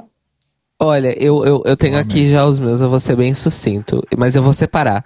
Nas edições americanas, pra mim, o, o momento mais embaraçoso é o, o grande eh, momento da, o momento divisor de águas em Drag Race, que é o, o jogo que levou o episódio de, de Rusical a ser banido das plataformas, que era aquele jogo transfóbico. É, que as Ah, queens tiveram sim. que jogar. Aquilo pra mim é o momento Ai, mais embaraçoso da podre. história de Drag Race Estados Unidos, Sim. na minha opinião. Podre. Porque mesmo, porque eu acho que foi a primeira vez em que é, até nós que na época estávamos incautos nos incomodamos. Então aquilo ali passou uma linha que até quem, quem não estava dentro da, da conversa já sobre as questões trans e a sensibilização, etc., se achou aquilo, pera, tem alguma coisa errada aqui Uhum. sabe? Aquilo pra mim foi o mais embaraçoso. E aí aquilo, porque e aí eu digo por quê? Porque não foi só aquilo. A defesa daquilo é que tornou a coisa mais embaraçosa. Porque a RuPaul decidiu morrer naquela colina e morreu e perdeu. Então, pra mim, aquilo, aquela situação toda é o momento mais embaraçoso de Drag Race Estados Unidos. E pra mim, o momento mais legal, infelizmente, eu vou ser sim a tia velha que vai dizer que eu, por ter sido na primeira temporada, por ter dado origem a muitos Ah. outros desdobra- desdobramentos nas temporadas seguintes, ah, que é a participação inteira de Ongina na primeira temporada de, de RuPaul's Drag Race, Estados Unidos. Arrasou. Eu daria essa resposta, mas sobre a Tammy Brown. A existência dela ali, né? Bom, a existência da Tammy Brown, na verdade, é um dos momentos mais legais da humanidade, né? Enquanto Ah, coisa. não ah, só sim. É, não, mas. A humanidade e além. Só, só um detalhe sobre isso que o Cairo falou do, do momento mais vergonhoso. Uma coisa que me deixa muito feliz é que muita gente, diria que a maioria das pessoas, principalmente quem viu na Netflix, nunca viu esse mini challenge horroroso. Sim. Pois foi, é. Sim. foi extirpado do episódio. É, é isso. E em relação ao internacional, pra mim, o momento mais legal são absolutamente todas as runways e maxi challenges das duas temporadas de Drag Race Thailand. São os momentos mais legais das temporadas internacionais. E novamente voltamos ao quesito de as queens são a melhor coisa do programa. É por elas que vale a pena assistir. E aí eu já deixo a dica pra todo mundo. Você está cansado de Drag Race, mas ainda assim quer ver as queens entregando arte? Faça como eu. Pule todas as partes do episódio que não envolvam drag. Clean, não Oh. assista ao episódio inteiro. Assista só as apresentações. Fica essa dica. Então, tudo de Drag Race Thailand, incluindo Artaria e Pangina Hills, porque elas não se, não se, como é que se, se acomodam no papel de apresentadoras. Tá, amores? Arrasou. Fica essa dica. E eh, outra coisa sobre Drag Race Thailand é que eles convidam drags tailandesas mais velhas, mais veteranas para ser juradas, o que dá outra camada de, além de credibilidade, mas também de afeto Porque tem várias queens veteranas que vão ser juradas em, em Drag Race Thailand, que além delas entregarem looks, porque tem isso, né? Ah, vamos lembrar que Drag Race Thailand não tem bancada escondendo, todo mundo aparece de corpo inteiro. Chupa essa manga, RuPaul's. É, então todo mundo chega dressed as their best. Então é um show de looks, de moda, de criatividade no palco e na bancada de jurados. Então, pra mim, esse- esses são os momentos mais legais das temporadas é, internacionais. E o momento mais embaraçoso é toda a primeira temporada de Drag Race Holland. Eu sei que muita gente vai, vai, vai falar Down Under, mas é, eu assisti, eu consegui chegar na metade, acho que do primeiro episódio de Under. Não consegui chegar, acho que muito depois do, do Maxi Challenge. Ah, mas pelo menos Down Under era tecnicamente correto. A primeira temporada de Drag Race Holland tem problemas, de- tem erros de edição, gente. Erros que dá pra você assistir e falar, opa, isso foi um erro. E o áudio é tenebroso. Então é embaraçoso em todos os sentidos. É uma temporada ruim com ah, julgamentos ruins, com edição ruim, com som ruim, com narrativas ruins. É isso. Uhum. Lu, Eu ainda não pensei. tá, eu, Que isso, Luiz? eu vou falar. Ei, gente, desculpa, eu acabei me perdendo aqui, viajando nas palavras de vocês. Eu fiquei, ah. Eu vou falar os meus então. Eu gostei dessa ideia de misturar as duas coisas. Uhum. Porque tem umas coisas que realmente elas dão um loop e ficam boas com o tempo, né? Enfim. Aham. Mas eu vou começar, na verdade, com uma que é horrorosa e que não tem como defender, já vou tirar isso da frente. Que é o Reading Challenge da Raja. Nossa. Que ela, Nossa, sim! que ela aponta pra Delta, gorda. Ah, é. Aponta pra Carmen, sífilis. Aponta pra Alexis, who cares? Enfim. É, O pior de tudo é que na época tinha muita gente que via isso e achava o auge do humor. Uau! Comedy Inclusive, Queen sem prometer. A, a vitória da, da Raja também me deixa um pouco Uhum. questionando essa decisão. Mas era amiga da RuPaul, né? Se conheciam lá há 30 anos. Eu já não gost- gosta dela ganhando, não, amigo? Eu já gostei muito da Raja. Hoje eu percebo que foi um erro. Acontece. Mas, gente, quem ia ganhar no lugar Quem é dela? no lugar dela, gente? Não tinha Não, como. gente, mas a gente não tá não, falando não sobre. como. Mas, gente, aí que tá. Vocês estão perdendo exatamente o ponto. Não Eu é trago- que, tipo, quem deveria ganhar porque é melhor. É só porque ela é uma pessoa horrível, só isso. Sim. Ah, sim. Gente, Ah, eu tá. fiz. Mas ali um- na época ela era legalzinha. Tipo, Não, não mas- era. Assiste de novo a temporada e vocês vão descobrir que ela não era. Eu, daria, eu, trago- teria dado, depois de muito tempo pensando sobre isso, eu teria dado fácil a vitória pra Manila na Season Opa. 3. Olha, eu, eu vou ser. Eu vou ser. Como é que Se a é? Raja é ruim, a Manila, então. Eu vou. Gente, eu vou ser polêmica aqui, porque não sei se vocês conhecem um canal que tem aqui no YouTube que se chama. Que. Hoje em dia é U, mas antes era UK League. Ah, eu sei, sei, sei. Eu assisto Então. esses vídeos aí. Essa pessoa fez uma série de vídeos calculando, tipo, é, atribuindo pontos, né, às queens e tal, pra ver no final quem teve o melhor desempenho da temporada. E de acordo com o vídeo da, da terceira temporada, quem teve o melhor desempenho não foi a Raja, não foi a Manila, foi a Alexis. Olha aí. a Alexis Ah, é? Mateu deveria ter vencido. Aí, fazendo essas contas aí, né? Eu sempre soube. Eu sempre soube. Eu sempre soube, Alexis. gente. Raja incontestável. É. Fogo no parquinho. Fogo no parquinho. Pra mim. Pé, pé, pé, pé, pé, Ah, pé, tá, não desculpa, terminei. perdão. Achei que você tinha Só terminado. falei esse. É, eu acho. Eu acho a, a história da Roxy Andrews no ponto de ônibus também Nossa um Senhora. grande ícone da cultura pop. Uhum. Acho maravilhosa essa história. É, que mais? Gosto de tudo que envolva a Laganja, inclusive a redenção dela no Não. como lip sync Nossa. assassin. Perfeita. Maravilhosa. Outra também que eu sempre falei que era incrível e ninguém acreditava em mim. Assim, assim como Sasha Bell, James Mansfield, quem mais? Essas ainda vêm aí, né? O momento de redenção. Kelly É. Mantle, que é incrível. e ninguém acreditava. E hoje ela tá arrasando, enfim. Pois é. É, Acho tudo que envolve a Willan vergonhoso, mas Sim. eu gosto, mas eu gosto do jeito que ela peita o Paul, sabe? Inclusive Uhum. hoje ainda. Só que eu acho que ela, Ah, eu acho ela um ícone. Eu acho ela lendária também, gente. eu só acho que ela Ah, perde Desde a mão. temporada dela. Acho que ela desde a perde um pouco, mas ela é tudo. Ai, gente, eu não consigo gostar dela. Eu já tentei, mas não dá. A gente sabe, Luiz.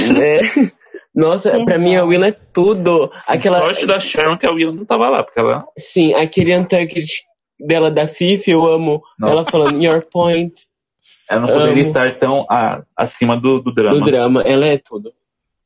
É verdade, essa Tucked é tudo.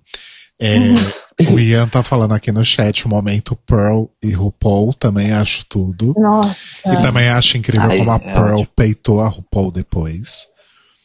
Uhum. É, que mais? Acho que os meus são basicamente esses. E assim, uma coisa é, que sempre me emociona muito é a vitória de Jinx Monsoon. Sim! Ai, meu Deus, sim, meu Deus do céu. Depois de, Igual aqui. depois de todo o perrengue que ela passou naquela temporada, né? Pois é. Então, Foi eu acho- desumano. Eu achei simplesmente maravilhoso. Desumano. Aquela sofreu, viu? Nossa, ela comeu pão que já Nossa, a, a tortura psicológica da Rox. não é entretenimento. Gente, Ela alguém tem que o- pegar. Ela comeu Alguém o tem que pão que, a, pegar o um- pão que a Roxy amassou, né? Fala, Lu, desculpa. Alguém tem que pegar algum, algum daqueles prints que ela tava com uma cara mais abatida e botar assim, sofreu mais que Desumano. Jesus. É. Sim. Ah, coitada da Jinx, gente. A pobre da Jinx. Ah, pobre da Jinx. Nossa, essa daí, gente. é, Eu amo que eu tenho em mim que ela tem a melhor narrativa de winner, assim, porque ela teve Disparado. realmente a, a- o bullying, e daí ela sofreu e tal. Óbvio que isso não é entretenimento, mas Uhum. que teve uma narrativa, uma, um arco de heroína, teve. Ah, teve. De tempos em tempos há uma Jinx Monsoon. A gente teve a Jinx Monsoon no. No, No BBB RuPaul. 21.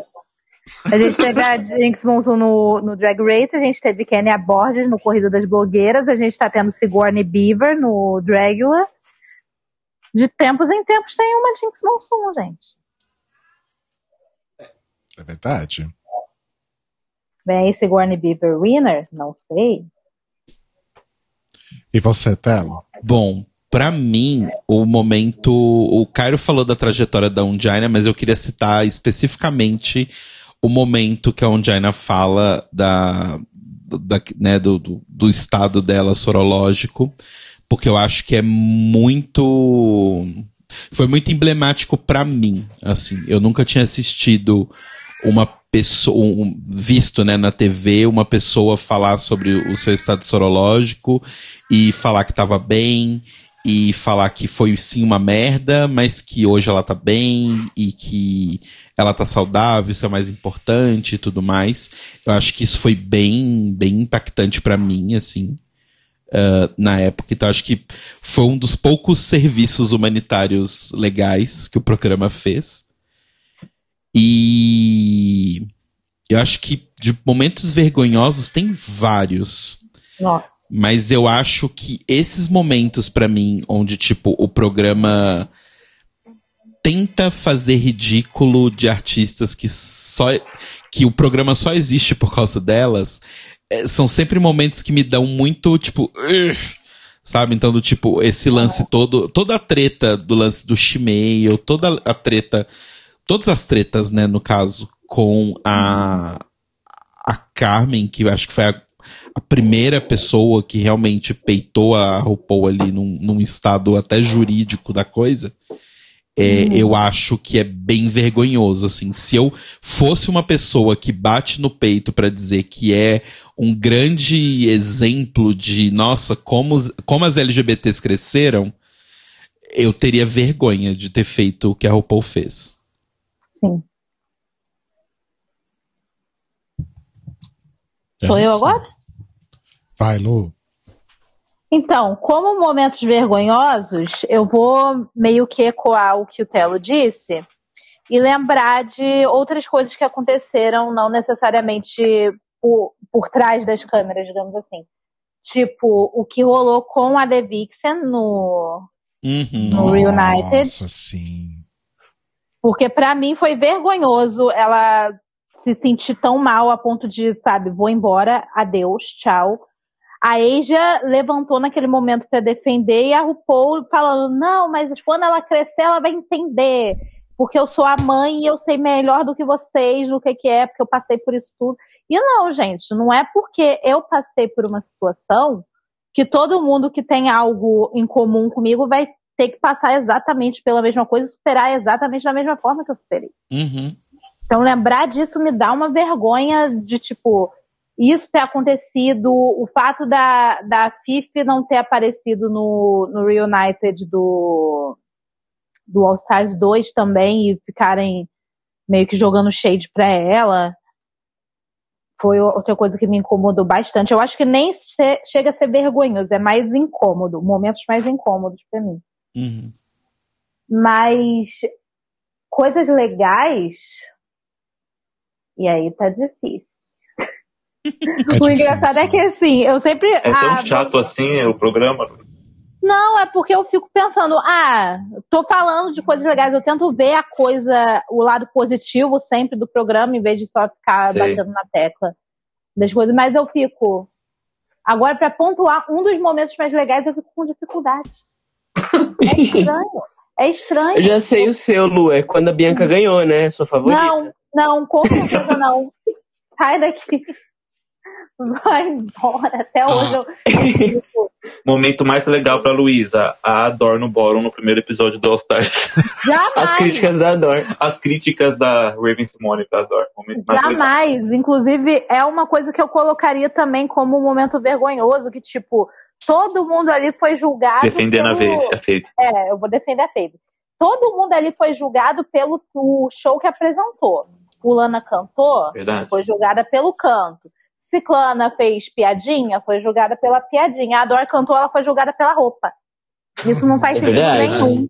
Isso não faz sentido nenhum pra mim. Acredito que provavelmente teve um julgamento falando sobre o canto dela, mas foi cortado na edição. E aí passaram o pano pra, pra Raven. Até hoje tem muito Adore fã que vai atacar a Michelle, sendo que a Michelle não foi a culpada, a culpada foi a Raven. Então, Então ataquem. A Luísa tá falando, ataquem a Rave. É, a Eu não falei pra ir pra na DM dela, mandar pra ela se matar. eu não Luísa, por que você disso. odeia a Raven? Ah, porque ela tá como é feio. Pelo menos eu vou, eu vou ser real. Eu não vou ser igual aquelas pessoas que falam, ah, eu odeio fulana porque ela é isso, isso e aquilo. Sendo que, na verdade, se você for ver a, a fave da pessoa, faz exatamente as mesmas coisas e ainda pior. Então, eu vou ser real. Eu vou ser É real. não? Pelo menos eu estou sendo sincera. Não é igual, tipo, a RuPaul, ah, dividiu o grupo aqui.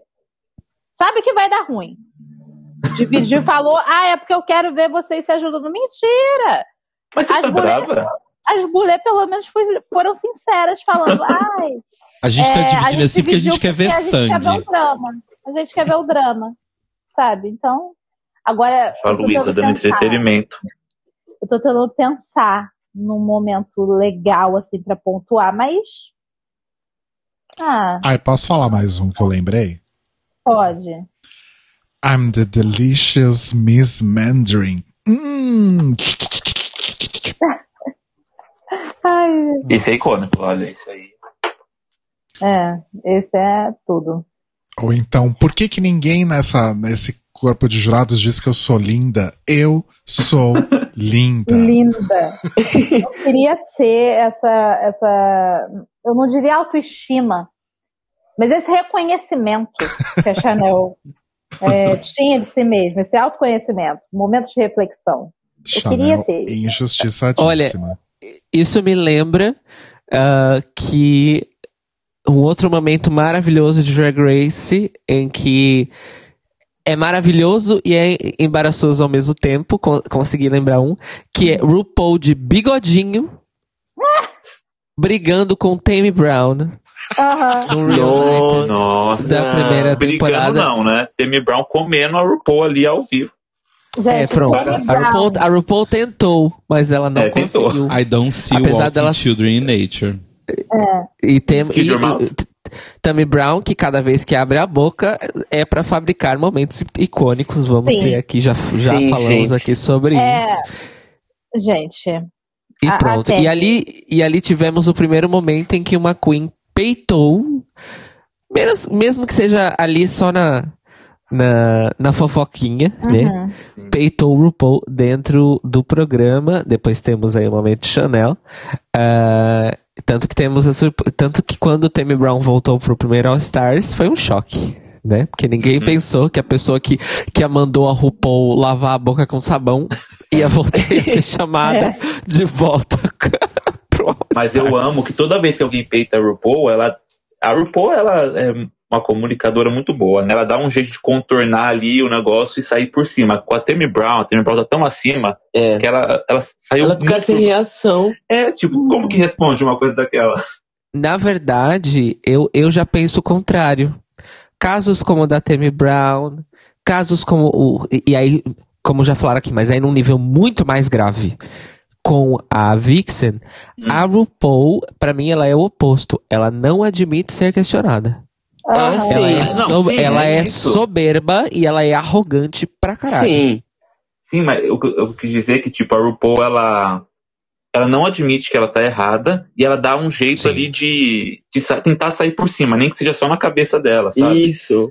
Mas ela realmente não aceita nenhuma crítica. Ela não aceita nenhuma não crítica teve e ela dá. isso. Mas vamos deixar uma coisa clara. Ela dá um jeito de sair por cima porque depois existe uma edição do programa que é controlada Ah, por é. ela também.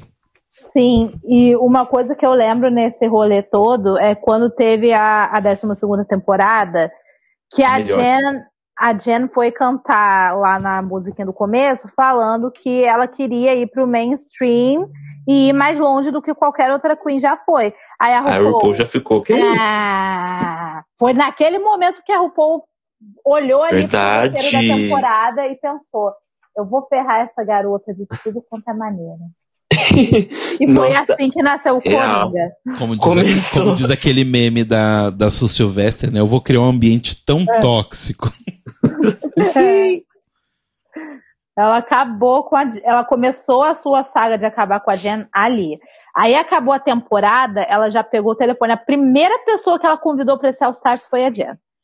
Ela pegou o E a Jen, telefone. coitada, foi super feliz pra lá. É, ela pegou o telefone pessoalmente, ela não mandou avisar. Ela foi lá. Oi, Jandira Esporte, querida, tudo bem com você? Então, vamos fazer uma temporadinha aqui do All Stars? Coisa boba, menina. Pode Você é vir. muito bem-vinda. Você, você é a primeira que eu tô chamando. Aí a Jen, nossa, que honra, eu aceito super. E, gente, Aí falando em chegou lá. momentos bons. Ai, desculpa, Luísa, eu cortei você na cara. Não, foi, foi basicamente isso, mas falando em momentos bons, isso gerou o quê? A transformação da Jen no Exatamente. O Coronga nascendo. Foi isso mesmo. E um dos momentos mais maravilhosos pra mim é a quando a Jen ela fica salva e é eliminada cinco minutos depois. Não, não é eliminada. Não, que ela acha que ela tá safe. Ah, aí depois no ela All é Stars. no All Stars. Sim. E aí ela é eliminada logo depois. Ela com a Nossa. bolsinha dela ali. Tadinha. Ela abraça até a Gente. Pandora pra achando que a Pandora vai embora. Isso é muito engraçado pra mim, eu morro. Tadinha, Ai, gente. gente. Mas só um, um comentário nessa ligação da RuPaul. Deve ter rolado também uma coisa do tipo, ó, e é bom você aceitar, porque você assinou um contrato. Exato, lembrando sempre que ela não pode negar a participação no All Stars, Um né? contrato que te Sim. prende pelo menos seis anos aqui comigo. Detalhe, seis anos a cada participação, né? Lembrando sempre que aí você participou no All Stars no sexto ano, resetou tudo, volta um ano, volta a contar. Meu Deus. Exato. Meu Deus. Tá condenada à morte. Parece eu quando vou fazer o quê? Exame. Porque se eu comer alguma coisa, eu tenho que começar. Não, é porque se eu comer alguma coisa, tem que começar o jejum tudo de novo. Ah, sim. Justo. Ah, sim, sim. Ai, gente, mas Ah, foi tudo. Eu acho que hoje o episódio foi basicamente isso aqui, ó. Ai, meu olho! Quebramos vários tabus aqui hoje, eu acho. Aliás, até para dar uma uma refrescada aqui no ar, vamos lançar esse mantra aqui, ó. Limpa, limpa, limpa, limpa tudo. Limpa todo o ódio coletivo, limpa. Pronto, gente, já, já tiramos isso do Ai, a nosso, Raja? tiramos isso do nosso sistema. Oi? É a Raja falando aí? Raja Hera. Jojo Hera. Maravilhosa, estará entre nós ano que vem, né? Meu Deus, a gente vai ver ela. Muito animado. A gente precisa Ai, gente, comprar queria nosso muito ingresso, ir. hein? Vem, Lu. Com que dinheiro? Nessa economia? Nessa economia. Vocês vão, menino? Com o dólar do jeito que tá. A É. gente pretende, a gente só não comprou ingresso ainda, né? Exato. Tem ainda, vocês sabem? Acho que tem, só não tem de Meet mais. Ah, Ah, Meet não ia rolar mesmo. O Meet já esgotou. não vou pagar metade de um salário mínimo pra olhar pra cara de uma Queen e ela falar, ai, obrigado por você ter vindo aqui e tirar uma foto, sabe? Desculpa. Bom, Ai, gente, saudade do Meet da Adora. Ela falou até que meu cabelo era bonito. Me senti amada. eu amo. Bom, gente, deixa eu soltar nossa trilhazinha de encerramento aqui pra gente se despedir.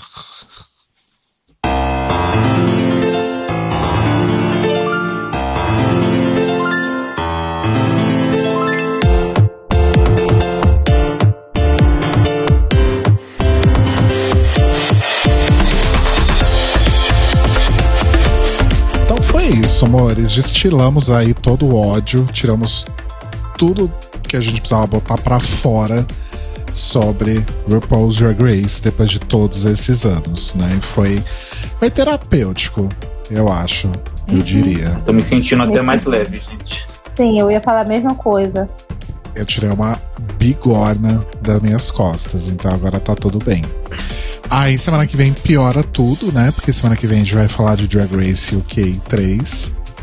Volta, Força, gente. Força. Vou mandar corações roxos pra você. volta todo o ranço de novo. Mas tudo Manda as rosas da Valentina. Eu vou esperar, eu vou esperar o vídeo da Luísa, porque aí eu vou poder acompanhar entendendo, porque eu não vou ver esse episódio, não. Eu já vou adiantar, meu vídeo do- da final vai ser com a Cox. Já vou adiantando. Olha, arrasou. Lendas. Arrasou. Luísa sempre prestando esse serviço público de contar as coisas pra gente, pra gente não precisar assistir. Exatamente. O filme da tudo que o diga. Agora vai Ah, vir mas o filme da VTube é babadeiro, tá? Também vai vir da Larissa Manoela agora. Acho que eu vou fazer a Meu mesma Deus, coisa. outra obra-prima. Amo, são as maiores da indústria.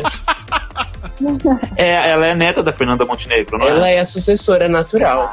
Uhum. Meu Deus. Ai, ai. Meninos, Derek e Kaique, brigadíssimo Olá. de vocês estarem aqui com a gente. Foi tudo. É, muito ódio colocado pra fora. Acho que a gente arrasou. E vocês arrasaram muito. Brigadíssimo. E contem pras pessoas onde elas acham vocês, como que elas se juntam aí vocês pra destilar um ódiozinho. Conta tudo. Ai, muito obrigado por receber a gente aqui. Sim. Foi maravilhoso. de mais ódio, é, mais ódio. Isso, a gente sempre tem muito pra falar. E a gente tá no Instagram como que ódio canal, tudo junto. No YouTube, só que ódio. Isso, só que Com ódio. ponto no. É, o ponto. ponto Isso, é ponto exclamação. é? Esse ponto aí. E no Twitter, né? Só que não é do canal, é, é pessoal, mas vou divulgar também, que é o Kaique Velor e o. Derek Flood, D-H-I-R-C-K-F-L-U-D. Alguém entendeu isso? Não. Eu entendi. Mas muito. muito obrigado mesmo, gente. É muito incrível escutar e agora tá aqui, sabe? Eu não, não acredito. Ah, Arrasaram, meninos. Vocês são tudo. Continuem carregando aí essa. Se bem que vocês não falam só de Drag Race, de- de- enfim, vocês devem se livrar disso também, mas continuem carregando esse bastão que a gente tá largando aqui, porque a gente não aguenta mais, a louca. Ah, é uma Sim. honra, né?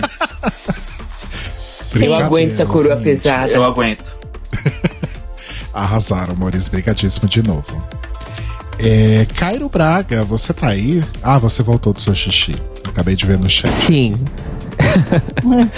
É que a pessoa tá doente, então ela tá bebendo muita água, então a bexiguinha tá ocupada. Na verdade, ao longo do programa eu fui saindo fazer xixi várias vezes, se vocês aqui não perceberam. Olha, Olha. discreto. É, é, já é hora do merchan? Sim. Isso. Ok, então me sigam nas redes sociais, arroba Cário Braga no Twitter, no Instagram e também no Fediverso. Lá no TikTok ainda não postei nada. 2022, vem aí. Mas me sigam em Cairo Braga Music no TikTok. E acompanhem também o Eurobafos, Eurobafos com PH, disponível em todos os agregadores de podcast. E também no meu YouTube, onde nós transmitimos o episódio, youtube.com.br. Na minha Twitch, eh, que é Cairo Braga 90 ou em carobraga.com barra Eurobafos, Eurobafos sempre com PH. E não se esqueçam de escutar as minhas músicas no serviço de streaming da sua preferência ou baixar lá de graça ou pagando direto em cairobraga.bandcamp.com. Sendo que o link do Bandcamp está na descrição eh, de todos os nossos episódios ah, agora, né? Nessa nossa última temporada. É isso, obrigado, amores. Beijinhos. Imagina flor, obrigada a eu. É, Luísa Lunática. Então, galera, mais uma vez venho aqui para convidar vocês a conhecer o meu humilde canal aqui neste, nesta rede chamada YouTube YouTube ou em português Tucano, que é o Lunática. Aqui eu falo de quê? Falo de Drag Race. Estou acabando, gente, finalmente. Aleluia, tá acabando esse, esse momento da minha vida. Mas eu também falo de maquiagem, falo mal do governo, falo do Macabra, falo do Dragula, falo do Corridas Blogueiras, eu falo de tudo. Me dê um tema que eu faço a redação. Que eu faço a redação do Enem. Ah, eu, Luísa, divulga o nosso vídeo com a gente também, que é maravilhoso. Você Sim. deu um show naquele vídeo. Aquele quiz. Aquele quiz do cão. Sim, sim. A gente A já- Luísa é, tortura não é entretenimento, mas ali foi, ela torturou a gente. A gente fez vários vídeos já, inclusive, né? Foram o quê? Uma review, teve o, o, O quiz. e Teve vídeo no nosso canal. o momento de ó- os nove momentos de ódio que a gente passou em Drag Race. Inclusive, recomendo, gente. Vamos assistir. E é um ótimo nos meus vídeo. São vídeos bons pra você assistir na hora do almoço. É, vai entrar no banheiro durante o seu expediente, bota o vídeo. Sabe? É mais tempo que você passa, você tá sendo pago pra assistir a gente. Olha que delícia. Interessante. Mas, além de ver os vídeos, eu também estou aonde? No Twitter, no Instagram, no TikTok. Só não estou no Snapchat, porque infelizmente a época dele passou. Mas em todos os outros estou como That One Luisa. E além do trio, eu também sou participante do Glittercast, que a gente está cobrindo a quarta temporada de Dragula. Uh! Arrasou. Muitos projetos. É. Telo Caetano. Bom, me sigam nas redes sociais, arroba Telo Caeto, e eu vou deixar o Rodrigo falar do podcast desta vez. Ai, meu Deus, tá. É. Não. O gato aqui tá, tá causando. É, me sigam nas redes, arroba. Peraí. Me sigam nas redes, arroba Leite Cruz, ouçam minhas músicas procurando por Maio de Milk nos serviços de streaming ou no Bandcamp.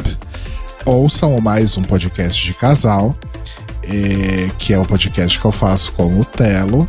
É, e tem lives na Twitch também, em twitch.tv barra mais um pode casal. Esse um é o um mesmo, o número, tá? É, nossa, sabe o que me toquei agora? Hum, Esse é o último episódio do The Library is Open, transmitido dos estúdios da Vila Mariana, exatamente. porque semana que vem, puta que pariu, é a quarta casa em que eu vou morar desde que o The Library is Open existe. Sim. Olha. Porque começou quando eu morava na República, O pior é que é a quarta que eu vou morar também. na sua Meu vida Deus. inteira, né? Porque se, se eu for Sim. falar da minha vida inteira, é a décima segunda, eu acho. É mentira, deve ser tipo a nona. Mas enfim, começando, eu tava, morava na República, e um ano depois foi os estúdios do Cambuci. Aí, quatro anos depois, foi os estúdios da Vila Mariana e agora os estúdios da Vila da Saúde. Olha só. Exatamente. Ó. Estamos de vila em vila. A É. Vila do Chaves, a próxima. Exato. Dentro do barril, inclusive. Meu Deus. Mas é isso, gente. Então, mais um fim de uma era, né? Muitos fins de uma era nesse ano. É, mas, mas, é, pois, mas não se esqueçam que na verdade a última vez em que nós vamos falar de Drag Race. Ah, não, não vai ser semana que vem. É, então, gata. Oh, não. Alarme falso. É que meio Alarme que falso. é, né? É que eu lembrei, é que eu lembrei de uma outra coisa que vai acontecer em dezembro e pronto, é isso. É que é outro rolê, né? A gente pode dizer. A gente já pode falar, por favor. Ai, acho- ai, é curioso agora. Eu acho que a gente pode dizer que semana que vem é a última vez que a gente cobre uma temporada oficial de Drag Race, porque a gente vai falar de Drag Boa, Race Rodrigo. UK. Boa. Hã? Boa. Boa. Oh, que é Drag Race UK 3, mas não é a última vez que a gente vai falar sobre algo relacionado a Drag Race. Então fica essa Hum. dica aí. curioso. Hum. A gente Isso me deu mais dúvida que resposta. É, esse é o objetivo. Mas é isso, Ai, então, ai. amores. Então, meninos, obrigado mais uma vez. A E a gente gente- que agradece. E a gente volta semana que vem. Moures, beijos. Beijo. Ah. Tchau, obrigado. Tchau, tchau. Pá, pá, pá, pá, pá.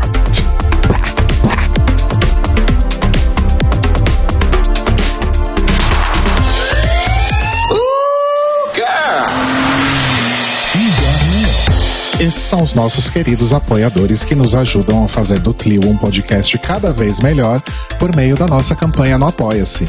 Obrigado, Moris! Rafa Bibi, Ivan Ribeiro, Tonho Esteves, Thiago Querentino, Fúvio Bassalobre, Sérgio Araújo, Thaís Alves, Fred Pavão, Lucas Romeiro, Gui Gonçalves, Mia Brandão, Jean Prado, Pandora, Maíra Bueno, Inês Barreto, Cacita Alves, Valdir, Letícia Ferreira, Vitor Vilaverde, Arthur Mois, Raboni Santos, Alu Vieira, Inoue, Duda Zanini, Juliano Lopes, Tata Finoto, Malcolm Bauer, Senhor Basso, Feliciano Silva, Nájila Sanderson, Danilo Cursino, Marcos Vinícius Barbieri, Lana Andrade, Maria Lua, Pri Armani, Matheus Henrique, Fernando Xisto, Guilherme Piazza, Fabrício Renovato e Brenner Guerra. Crrr. Ó, crrr. Este podcast faz parte do movimento LGBT Podcasters. Saiba mais em www.lgbtpodcasters.com.br ou usando as hashtags e arrobas LGBT Podcasters no Twitter e no Instagram.